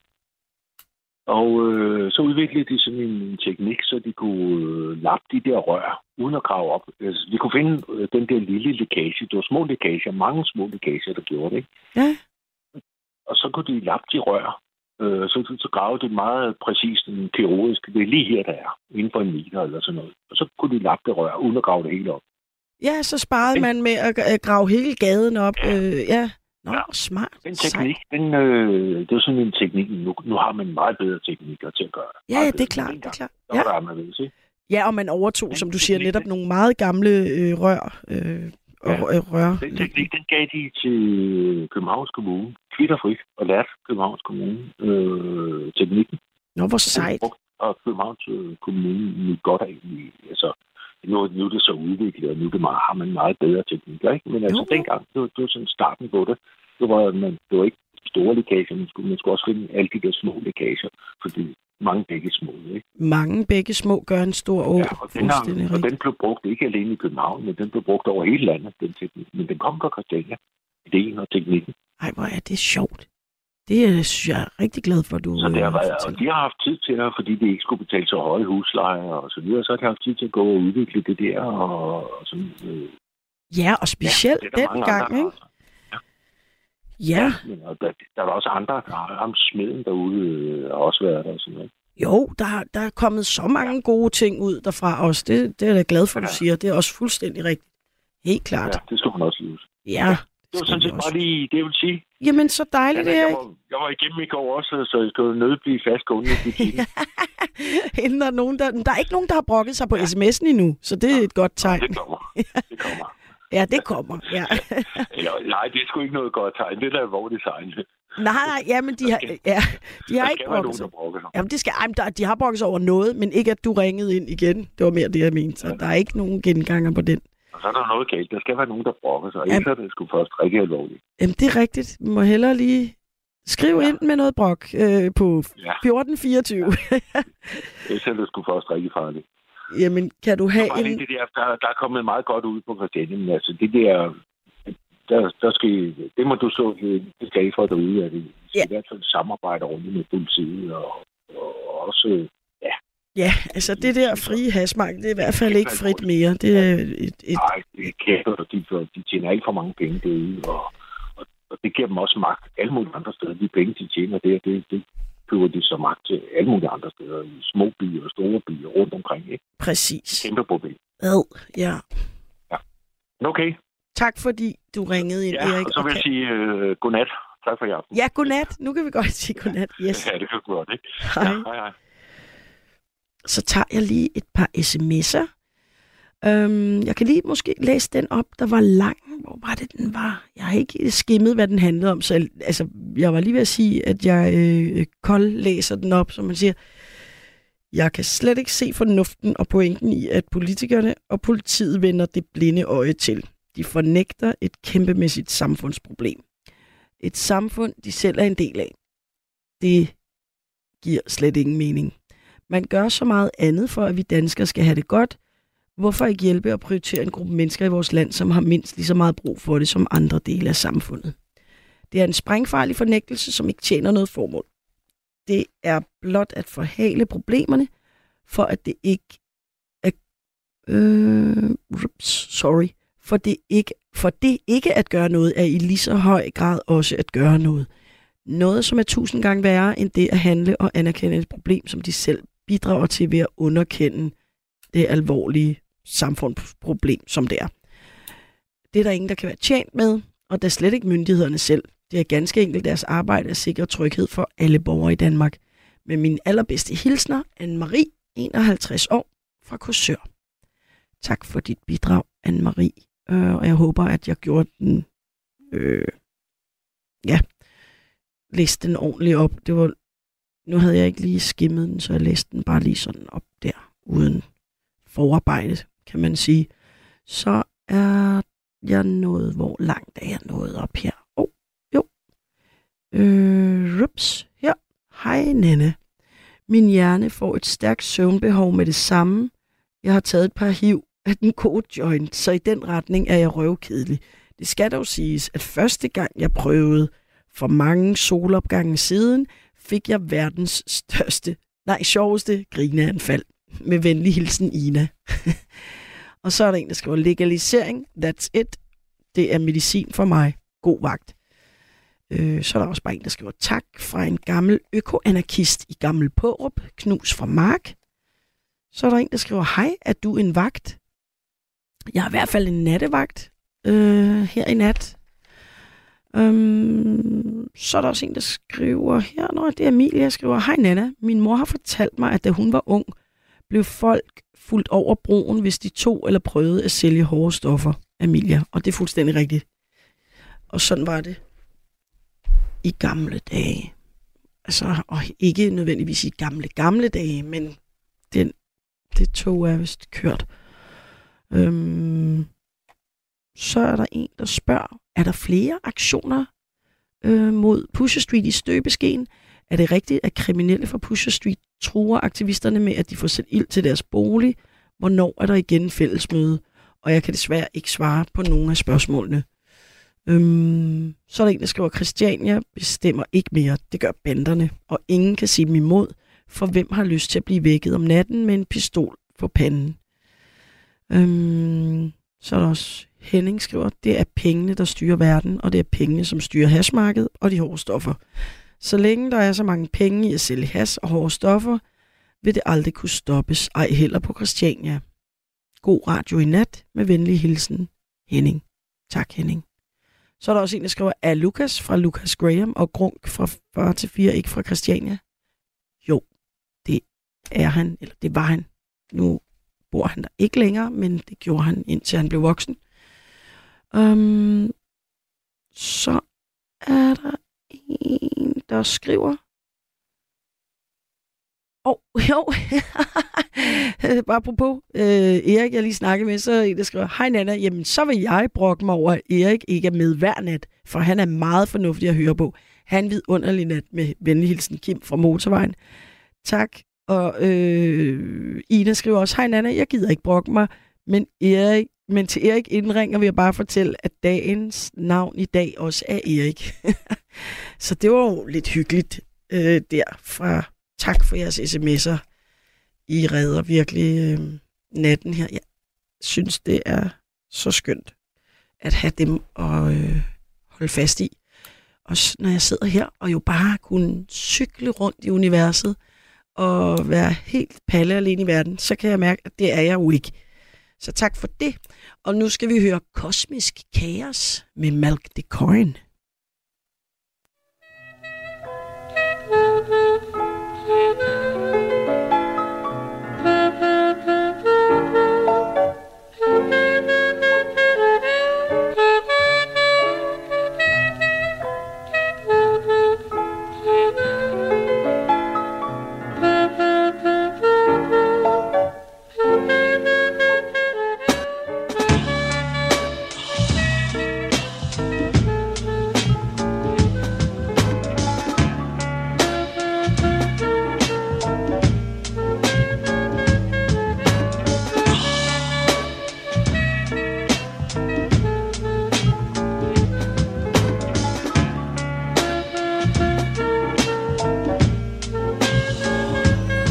Mine tarme skriger i munden på folk, der snakker ondt om rakker pak som mig, imens de smider og strøger med de gyldne gryn om sig, som kunne have gjort gavn for mig og til min hungrende vom. Men jeg har ikke et særligt stort navn, så den er hungrende tom. Jeg dufter dolmer, kål, stigte Bornholm og ål, alverdens mad serveret på sølvfad, men min lom er flad. Jeg fryser min fod, for jeg har slidt min skosål. Mit andet ben og min sko har jeg solgt for en slik til et godt formål. Jeg føler mig yderst fjern, jeg skal blot bryde min hjerne med at fryse en halv krop. Jeg spiller op med den ene hånd, i den anden holder jeg en tom kop. De kalder mig bedler, eller bare den flade gade musikant. En ægelklam stodder, der æder skodder imod en usselpant. Fordømt røden røv, det blev en luder at være rapper. Der er ingen scene, jeg helt alene i det 21. århundrede på de kolde trapper. Så hist for vejen slår en bugt. Ser du en såkaldt gammel nar, der drømte om at blive ægte familiefar, spiser røden frugt. En viadukt må være stedet at søge ly. For en lille sky, der giver tegn på syre regn. Snart vil have den indre by, for det ovenud udmattende og slenter rundt med huller i hud og hår. Jeg prøver at regne ud, hvornår mine kødsår bliver til aske. Jeg ser en taske. Daske i hånden på en gammel dame, jeg burde fame, men nej, de blev for smarte. Nu til dag skal de baske en i karate, så jeg må nøjes med det ligegyldige små basører. Jeg føler blikket slører og hører fløjten til det sidste tog, der snart kører. Så jeg går klar, tager mine ting, begynder at vandre. Ser tilbage til de dage af mit liv, og det jeg godt ville forandre, men opgiver. Og opsiger min tilstedeværelse på denne planet. Gjort og skete fortid, en alt for hård tid for en forledet gammel gadestryger. Smyger mig ned ad smøgen, forsvinder i røgen fra min sidste ryger, som fordamper ligesom mig, og bliver et med de triste skyer. Langt væk fra den her klode, for det er på mode at være psyko. Så jeg er klart parat til start, og så væk i en fart.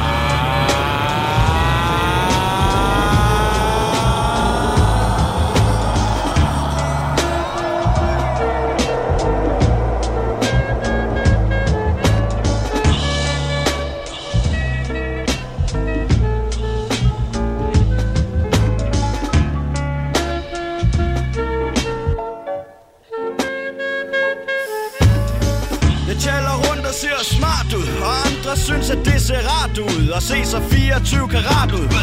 Men jeg er skæv og fuld af lige så meget lort som alle andre, og der står no future malet på min port. Det er for stort, når jeg ser sort, og skærmen flimmer, øjnene løber i vand, min sved er kold og hjernen simrer. For jeg er fanget i en fremmed verden, det er en krig, mand. Jeg kaldes Geo, men jeg har det som en Brian i dekadente Disneyland, så det er mig du gør nej, når du råber efter folk der ligner dommedag. Min verden bryder sammen som en Lego-planet, og geologisme bliver en ego-mentalitet. Jeg drømmer om et stille rum med lys og bad og seng i, og ikke at trisse rundt på må og få og være afhængig af tjaller, tobak og elefanter og af kroner, for at glemme alt om sultne børn og voldtægter og kanoner. Har set så mange nøgne kvinder, at jeg går og prøver på ikke at brække mig, hver gang jeg ser et bartlår. Jeg har kun kulde, vil gerne bytte det til varme, så jeg synker en klump, imens det flår i mine tarme. Mine arme går i bund som et lod af bly. Ja, det er vel nok en ringe trøst, at i morgen er en ny dag. Jeg mumler tak til Chirac, Jeltsin og Billy Boy med foldede hænder. Tak for guldøl og billig røg, plastik og piller, nervegas og mobiler. Tiden iler, når mit kød er væk, så ved jeg, kraniet smiler håndligt. Yeah!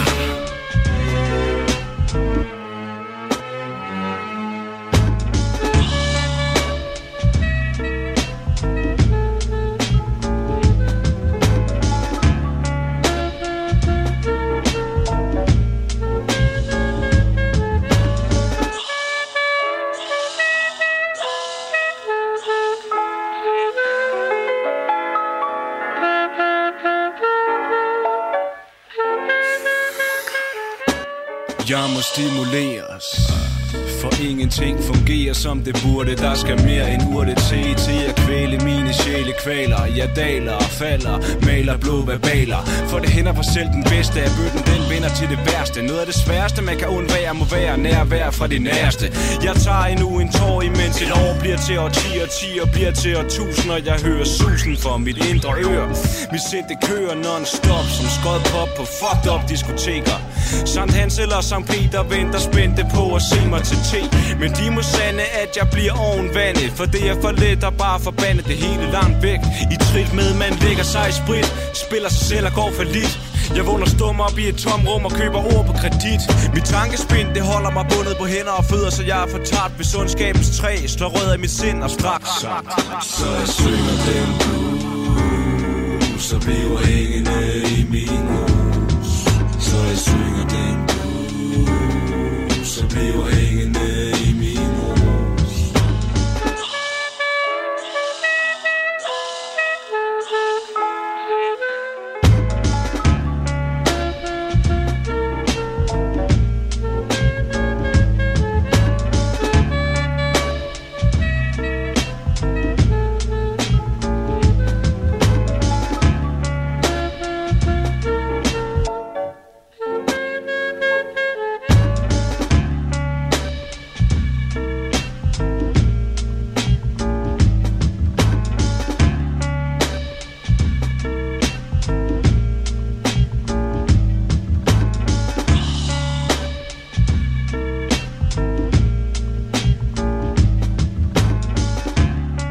Kosmisk kaos med Malk Dekøjen, og det var heldigvis folk, der satte utrolig stor pris på. Jeg synes også, det er et ret vidunderligt nummer, som også passer lidt godt til om natten, og det er muligvis også Finns præferencer. Det ved jeg ikke, men jeg har i hvert fald Finn igennem.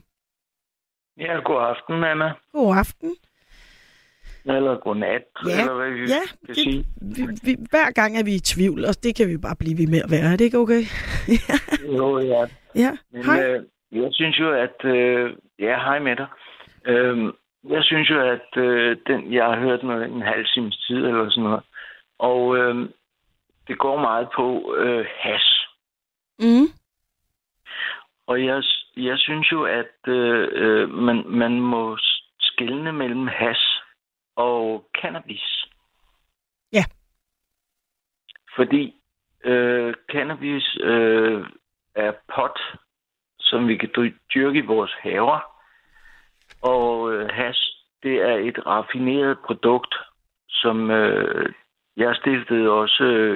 Jeg kom på Christiania, jeg havde en ven, der boede i Bådsmandsstræde, og man kunne få de mest mærkelige blandinger af alt muligt.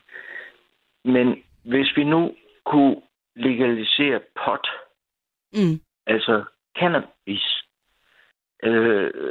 planten,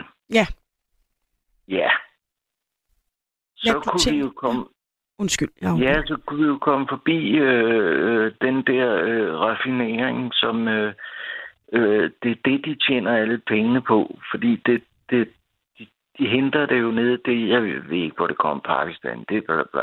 Marokko. Alle øjne fra, ikke? Marokko og ting og sager, ikke? Men hvis vi fik lov til at ryge noget pot, vores ganske almindelige hamplante, den gode af dem, den vi ikke laver ræb af,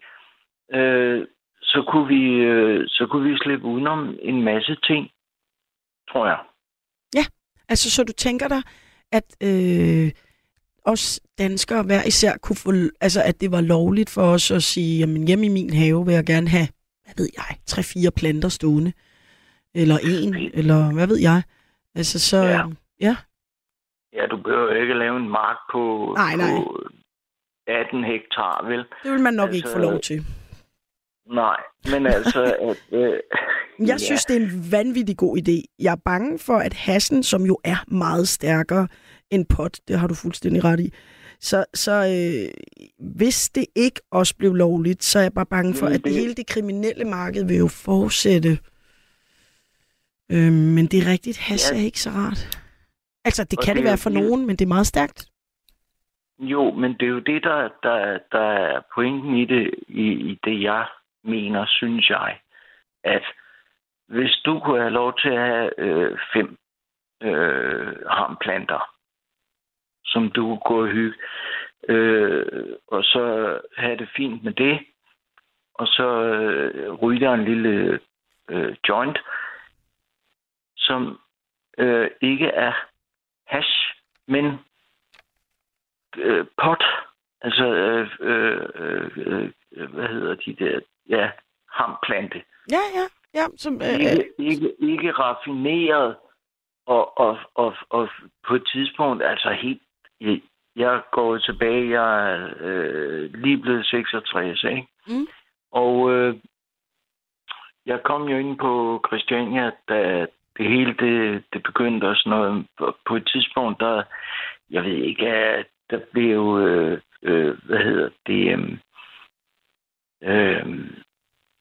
granulerede gramofonplader. Jeg ved, den ondte hylde ikke, hvad der var puttet i alt det der møg der. Og hvis man havde en potplante, hamplante, så ved man lige nøjagtigt, hvad man har. Ja. Og så kunne man legalisere det, og så kunne man købe det noget eller det, ligesom man har i Holland, men der ved jeg, der sælger de jo så også hash. Men rigtig meget, vi skal prøve at differentiere de to ting, for det er ikke det samme. Nej, det synes jeg godt, du kan have en pointe i. Pot og hash er ikke det samme. Nej, det kommer fra den samme plante, men der er stor forskel på, om man har, om det er men altså om det er potplanten, eller om det er, som du siger, hvor man jo får olien fra hampeplanten ligesom i koncentreret form. Men hash. Den bliver raffineret. Ja, og så mange af de der bander, jeg var ved at sige også, eller kæmpe koncerner i Holland, i Pjerrol, i Marokko og så videre, de blander det jo netop op med alt muligt vemmeligt. Altså, og det er sprøjtet, og jeg ved ikke hvad. Jeg tror ikke det. Så man ved jo heller ikke rigtigt, hvad man får. Ja. Nej, og jeg kan jo huske, at man, så var der en god marok, og der var en god bum og sådan noget, og det vi er tilbage i 70'erne, ikke? Hvor det også sådan noget rød Libanon, og var det sådan nogle... Ja, og det hed alt muligt, og det var, der i starten af 70'erne, midt i 70'erne, og oppe i midten af 80'erne og sådan noget, der kunne man næsten være sikker på, at det var god. Og nu siger jeg det, som jeg ikke bryder mig om, men tjal. Mm. Altså, det var god tjal. Du kunne få en ordentlig... Altså, og så pludselig, så skete der bare et eller andet. Der blev... Det blev big business.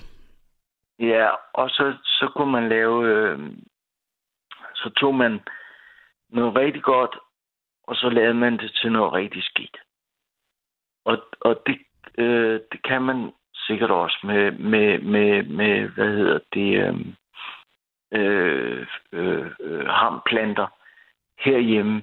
Men hvis vi fik lov til at dyrke en 5-10 planter eller sådan noget herhjemme, jeg hørte en, der sagde noget med skrunk.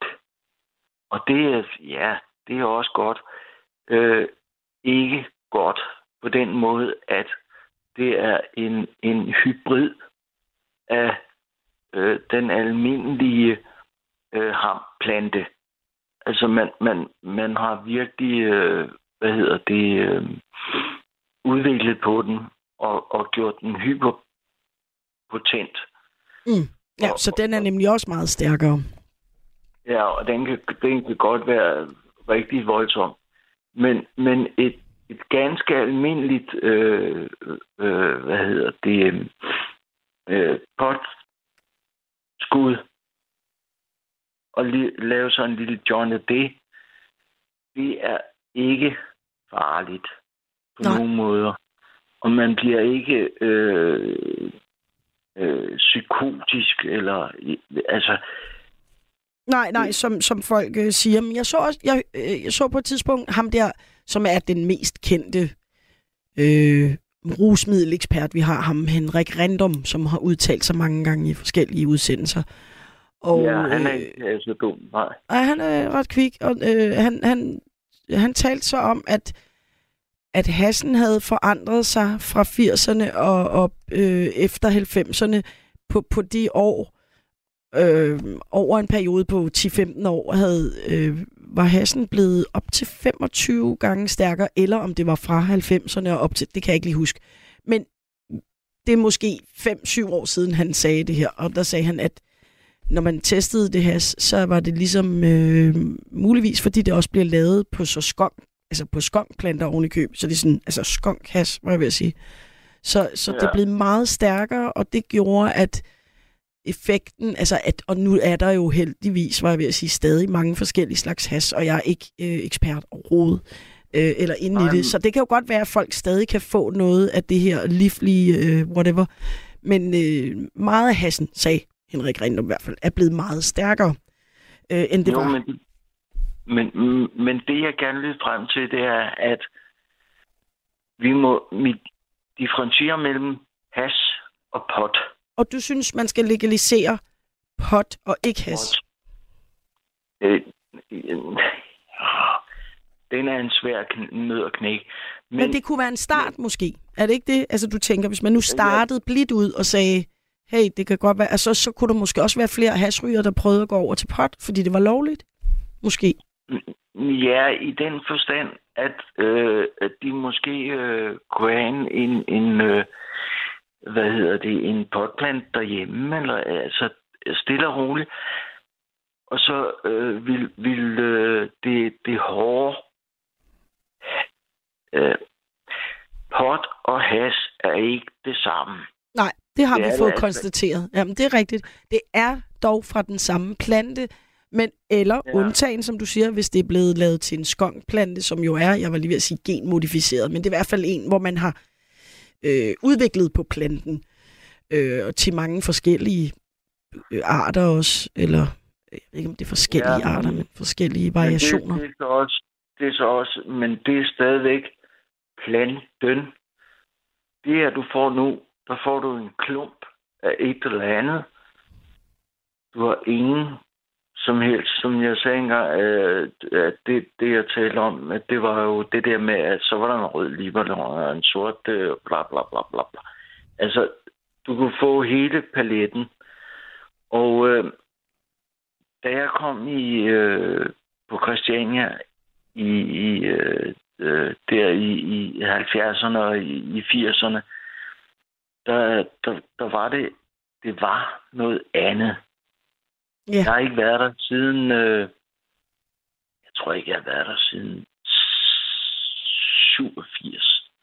Ej, okay. Men så kan jeg i hvert fald sige, jeg kan ikke anbefale at gå i Pusher Street nu om dagen, men jeg vil stadig sige, at store dele af Christiania er rigtig rare besøg og hyggelige, og håber, at du vil kigge ud en dag. Men fedt, jeg er nødt til at lægge på nu, fordi jeg skal nå både spille nummer og runde af og alt muligt, og jeg er mega glad for, at du ringede ind med dit forslag. Så... Tak for det. Jeg håber bare, at vi kan differentiere mellem has og pot. Det er helt klart. Det gør vi. Det har vi slået fast nu. Og så er der en lytter, der skriver, i stedet for at sige godnat, altså, så kunne man hilse, når man tog telefonen, så kunne man sige glædelig nat. Så det vil jeg sige til dig, glædelig nat, Finn, og tak, fordi du ringede. Og i lige måde, ikke? Jo, tak. Ja. Hej. Ja. Hej. Og... Det var Finn, og vi skal nå at høre et lille kort nummer, tror jeg nok. Nogenlunde kort, i hvert fald ikke lige så langt som Kosmisk Kaos. Vi skal høre et nummer, der hedder Frit Land med Ulige Numre, og det kommer her.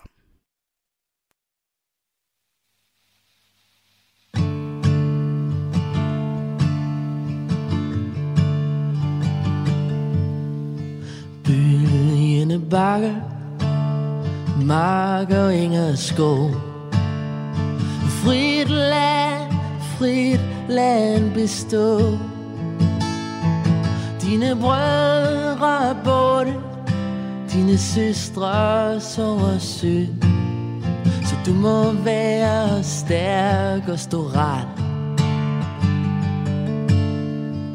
Ryster du på hånden, ja, så vælter det jo ind. Over landets grænser, ind i stuen, i mit hjem. Vi skal kaste os i bølgene, der slår mod kysten ind. Frit land, frit for os selv.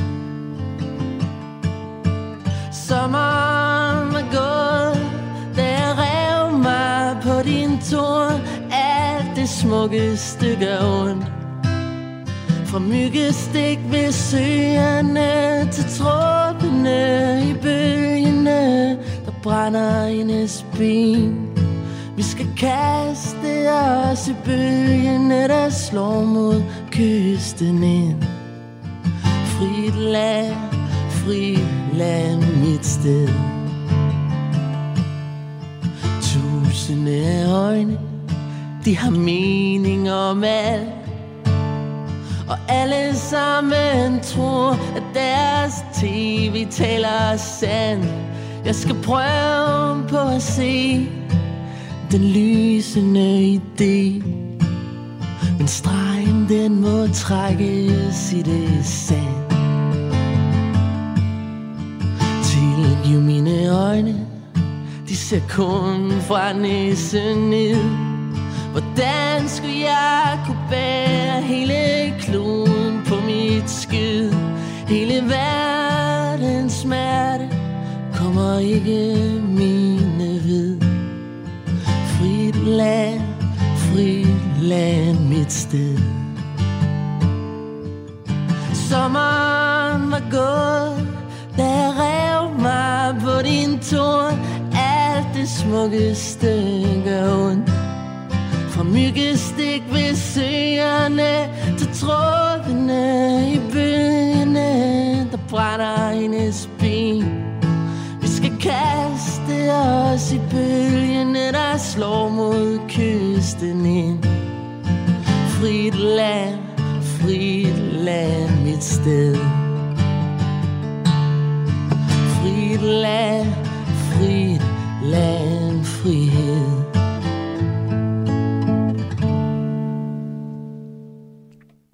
Frit land med Ulige Numre var det, vi lige har hørt. Og så vil jeg læse lidt op fra sms'en. Der er blandt andet kommet en, som skriver, pot smager ikke godt. Det rimer oven i købet. Hvorimod kvalitetshash smager vidunderligt. Kærlig hilsen, Jens. Og det er jo også et synspunkt. Og det er helt sikkert derfor, at der netop er, der er jo smag og behag. Og jeg af den grund personligt, ikke fordi der er nogen, der har spurgt mig, men måske er jeg heller mere til, at man skulle lovliggøre det hele, begge dele, fordi at der er netop mange, der foretrækker hash, og det skal de da have lov til. Så er der en, der skriver, det er Emilia, hej Emilia, skriver, i Nepal har jeg røget sort Nepal. Det var for meget. Vi blev nærmest forstenet. Jeg kunne ikke bevæge mig eller sige noget, og sad og tænkte, hvad gør jeg, hvis jeg skal tisse? Men det gik helt fint. Hilsen Emilie, og det er vi jo glade for at høre. Så er der en, der, ja, og det var den, der var en fast lytter, der skrev, i stedet for, når jeg tager telefonen, når I ringer, og jeg så siger, godnat, god aften, hvad skal vi sige? Så er der en halvtrofast lytter, der foreslår, glædelig nat. Så det kan man da prøve, hvis jeg husker det. Nu prøvede jeg lige at sige det som også en farvelhilsen til Finn, som prøvede at slå fast, at hash og pot ikke er det samme, og på en måde vil jeg give ham ret, og på en måde tager han jo fejl, som jeg også prøvede at sige til ham, det kommer fra den samme plante. Og så er der netop en lytter, der har skrevet ind, hash er lavet af pot, og pot er også skunk. Folk ved desværre ikke, hvad de snakker om, hvilket bare mudrer debatten endnu mere. Og nej, skunk er ikke stærkere end en landrace, som er det ham, den ældre, I har igennem nu, nok mener, når han siger normal dansk pot. Nok derfor folk som mig, der rent faktisk ved noget om emnet, ikke gider deltage i debatten. Nu er jeg umiddelbart ikke ekspert, men jeg vil sige så meget som, at skunk er jo ikke noget, der var på, jeg var lige ved at sige, Guds grønne jord før mennesket, men det er trods alt en udvikling af potplanten, og nogle, jeg ved det ikke, men flere af de strains, som det hedder, altså forskellige variationer, kan være væsentligt stærkere end almindelig dansk pot, som du skriver. Hash er lavet af. Det eneste, jeg ved præcis, hvordan de laver det, det er i Indien, hvor jeg har været en gang. Jeg har dog ikke været op og lave hash i Indien, som jeg ved, at mange hippier gjorde. Men det, man gjorde der, var, at man tog op i bjergene, hvor at, der var en masse marker fyldt med cannabisplanter. Og så høstede man nogle af dem, og så tager man, altså så vidt jeg ved, nu er jeg ikke helt klar over præcis hvordan, men på en eller anden måde tager man hænderne henover, eller man tager de skud af, der er blomstret, som, hvor der sidder al den her olie på, og så nulrer man det, sådan så man simpelthen på hænderne til sidst får en sort masse, som bliver til sådan noget indisk hash, som også var sådan noget meget aromatisk, stærkt avanceret, var jeg ved at sige, lidt sofistikeret noget. Hvordan de laver hash i Marokko, skal jeg ikke kunne sige, men jeg er ret sikker på, at det er nogle store anlæg og noget, og de laver det selvfølgelig også mange andre steder i verden. Nu var det ikke nødvendigvis kun hash og varianter af det, og alt muligt, vi skulle snakke om i nat, men det var også et fint input, fordi det selvfølgelig også har noget med emnet at gøre. Tak fordi I ringede ind i nat, og tak fordi I skrev ind i nat, og tak fordi, at I faktisk, at der ikke var nogen, der flippede ud på sms'en og skrev alt muligt vildt. Det var virkelig dejligt. Det var en meget mild og dejlig nat på den front. Så det har faktisk været en utrolig behagelig nattevagt i nat. Det er jeg rigtig glad for. Det har selvfølgelig også været andre nattevagter, men der har nogen været mere hektiske end andre. Ja. Jeg vil sige, at hvis jeg for eksempel tænkte, at jeg ville lægge det her program op i vores Facebook-gruppe Christiania Beboere, så ville jeg faktisk måske være lidt betænkelig ved det, fordi jeg ved, at så ville der være nogen, der lyttede det igennem og sagde, hvorfor fanden siger du, vi skal afskaffe konsensus, og hvorfor, altså så, jeg ved ikke. Jeg tænker, jeg prøver bare at gå under radaren, men det kan godt være, at jeg har heller ikke sagt, jeg prøver at debattere noget. Men sådan er det, når man bor på Christiania, så bliver man en lille smule udfordret på sin ytringsfrihed. Men jeg tænker bare, at jeg skider på det og siger, hvad der passer mig faktisk. Så det. Men vi slutter af med skal vi høre Big Stock med Penge på græs? Eller skal vi høre Tjalalala med Natasja? I skal skynde jer på sms'en, hvis I har en mening om det. Fordi så er det nu. Vi har 2 minutter, så hvis vi skal nå at høre noget af det, så er det nu, folkens. Big Stock, Penge på græs eller Tjalala med Natasja. Og jeg holder vejret næsten, og der er ikke nogen, der har været hurtige nok. Så Amanda, du får lov at bestemme. Hvorfor en vil du helst høre? Det ene er jo et meget upbeat nummer, og det andet er sådan et virkelig grineren, stenet nummer. Tjalalala, flyder over grænser. Vi hører Natasja. Perfekt. Det gør vi. Det er nummeret Tjalala med Natasja. Og det kommer her. Og tak for i nat. Vi høres ved. Hvorfor går ledet? Christiania, hele Danmark har den fed. Det vælter ind over grænserne hver evig eneste dag. Vi ryger, når vi vil. Tjallen er der alle steder. Det vælter ind over grænserne i hele Europa. Hele Danmark har den fed. Lad os ryge i fred. For tonsene vælter ind over grænserne hver evig eneste dag.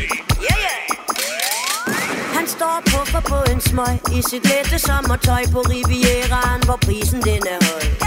Et skævt smil i hans øje, som han skutter sig i trøjen, tjekker himmelstrøget og tænker om et døgn. Når jeg den værste paranoia, blot en overstået spøj, hvis ikke polisen saboterer hans konvoj.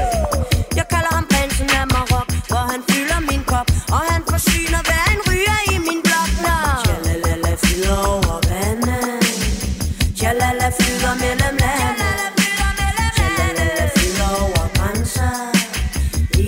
forbi en grænsepanser. Tjalala flyder over vandet. Tjalala flyder mellem landet. Tjalala flyder over grænser. Meget mere end du ændrer. Du har lyttet til en podcast fra Radio 4. Find flere episoder i vores app, eller der, hvor du lytter til podcast.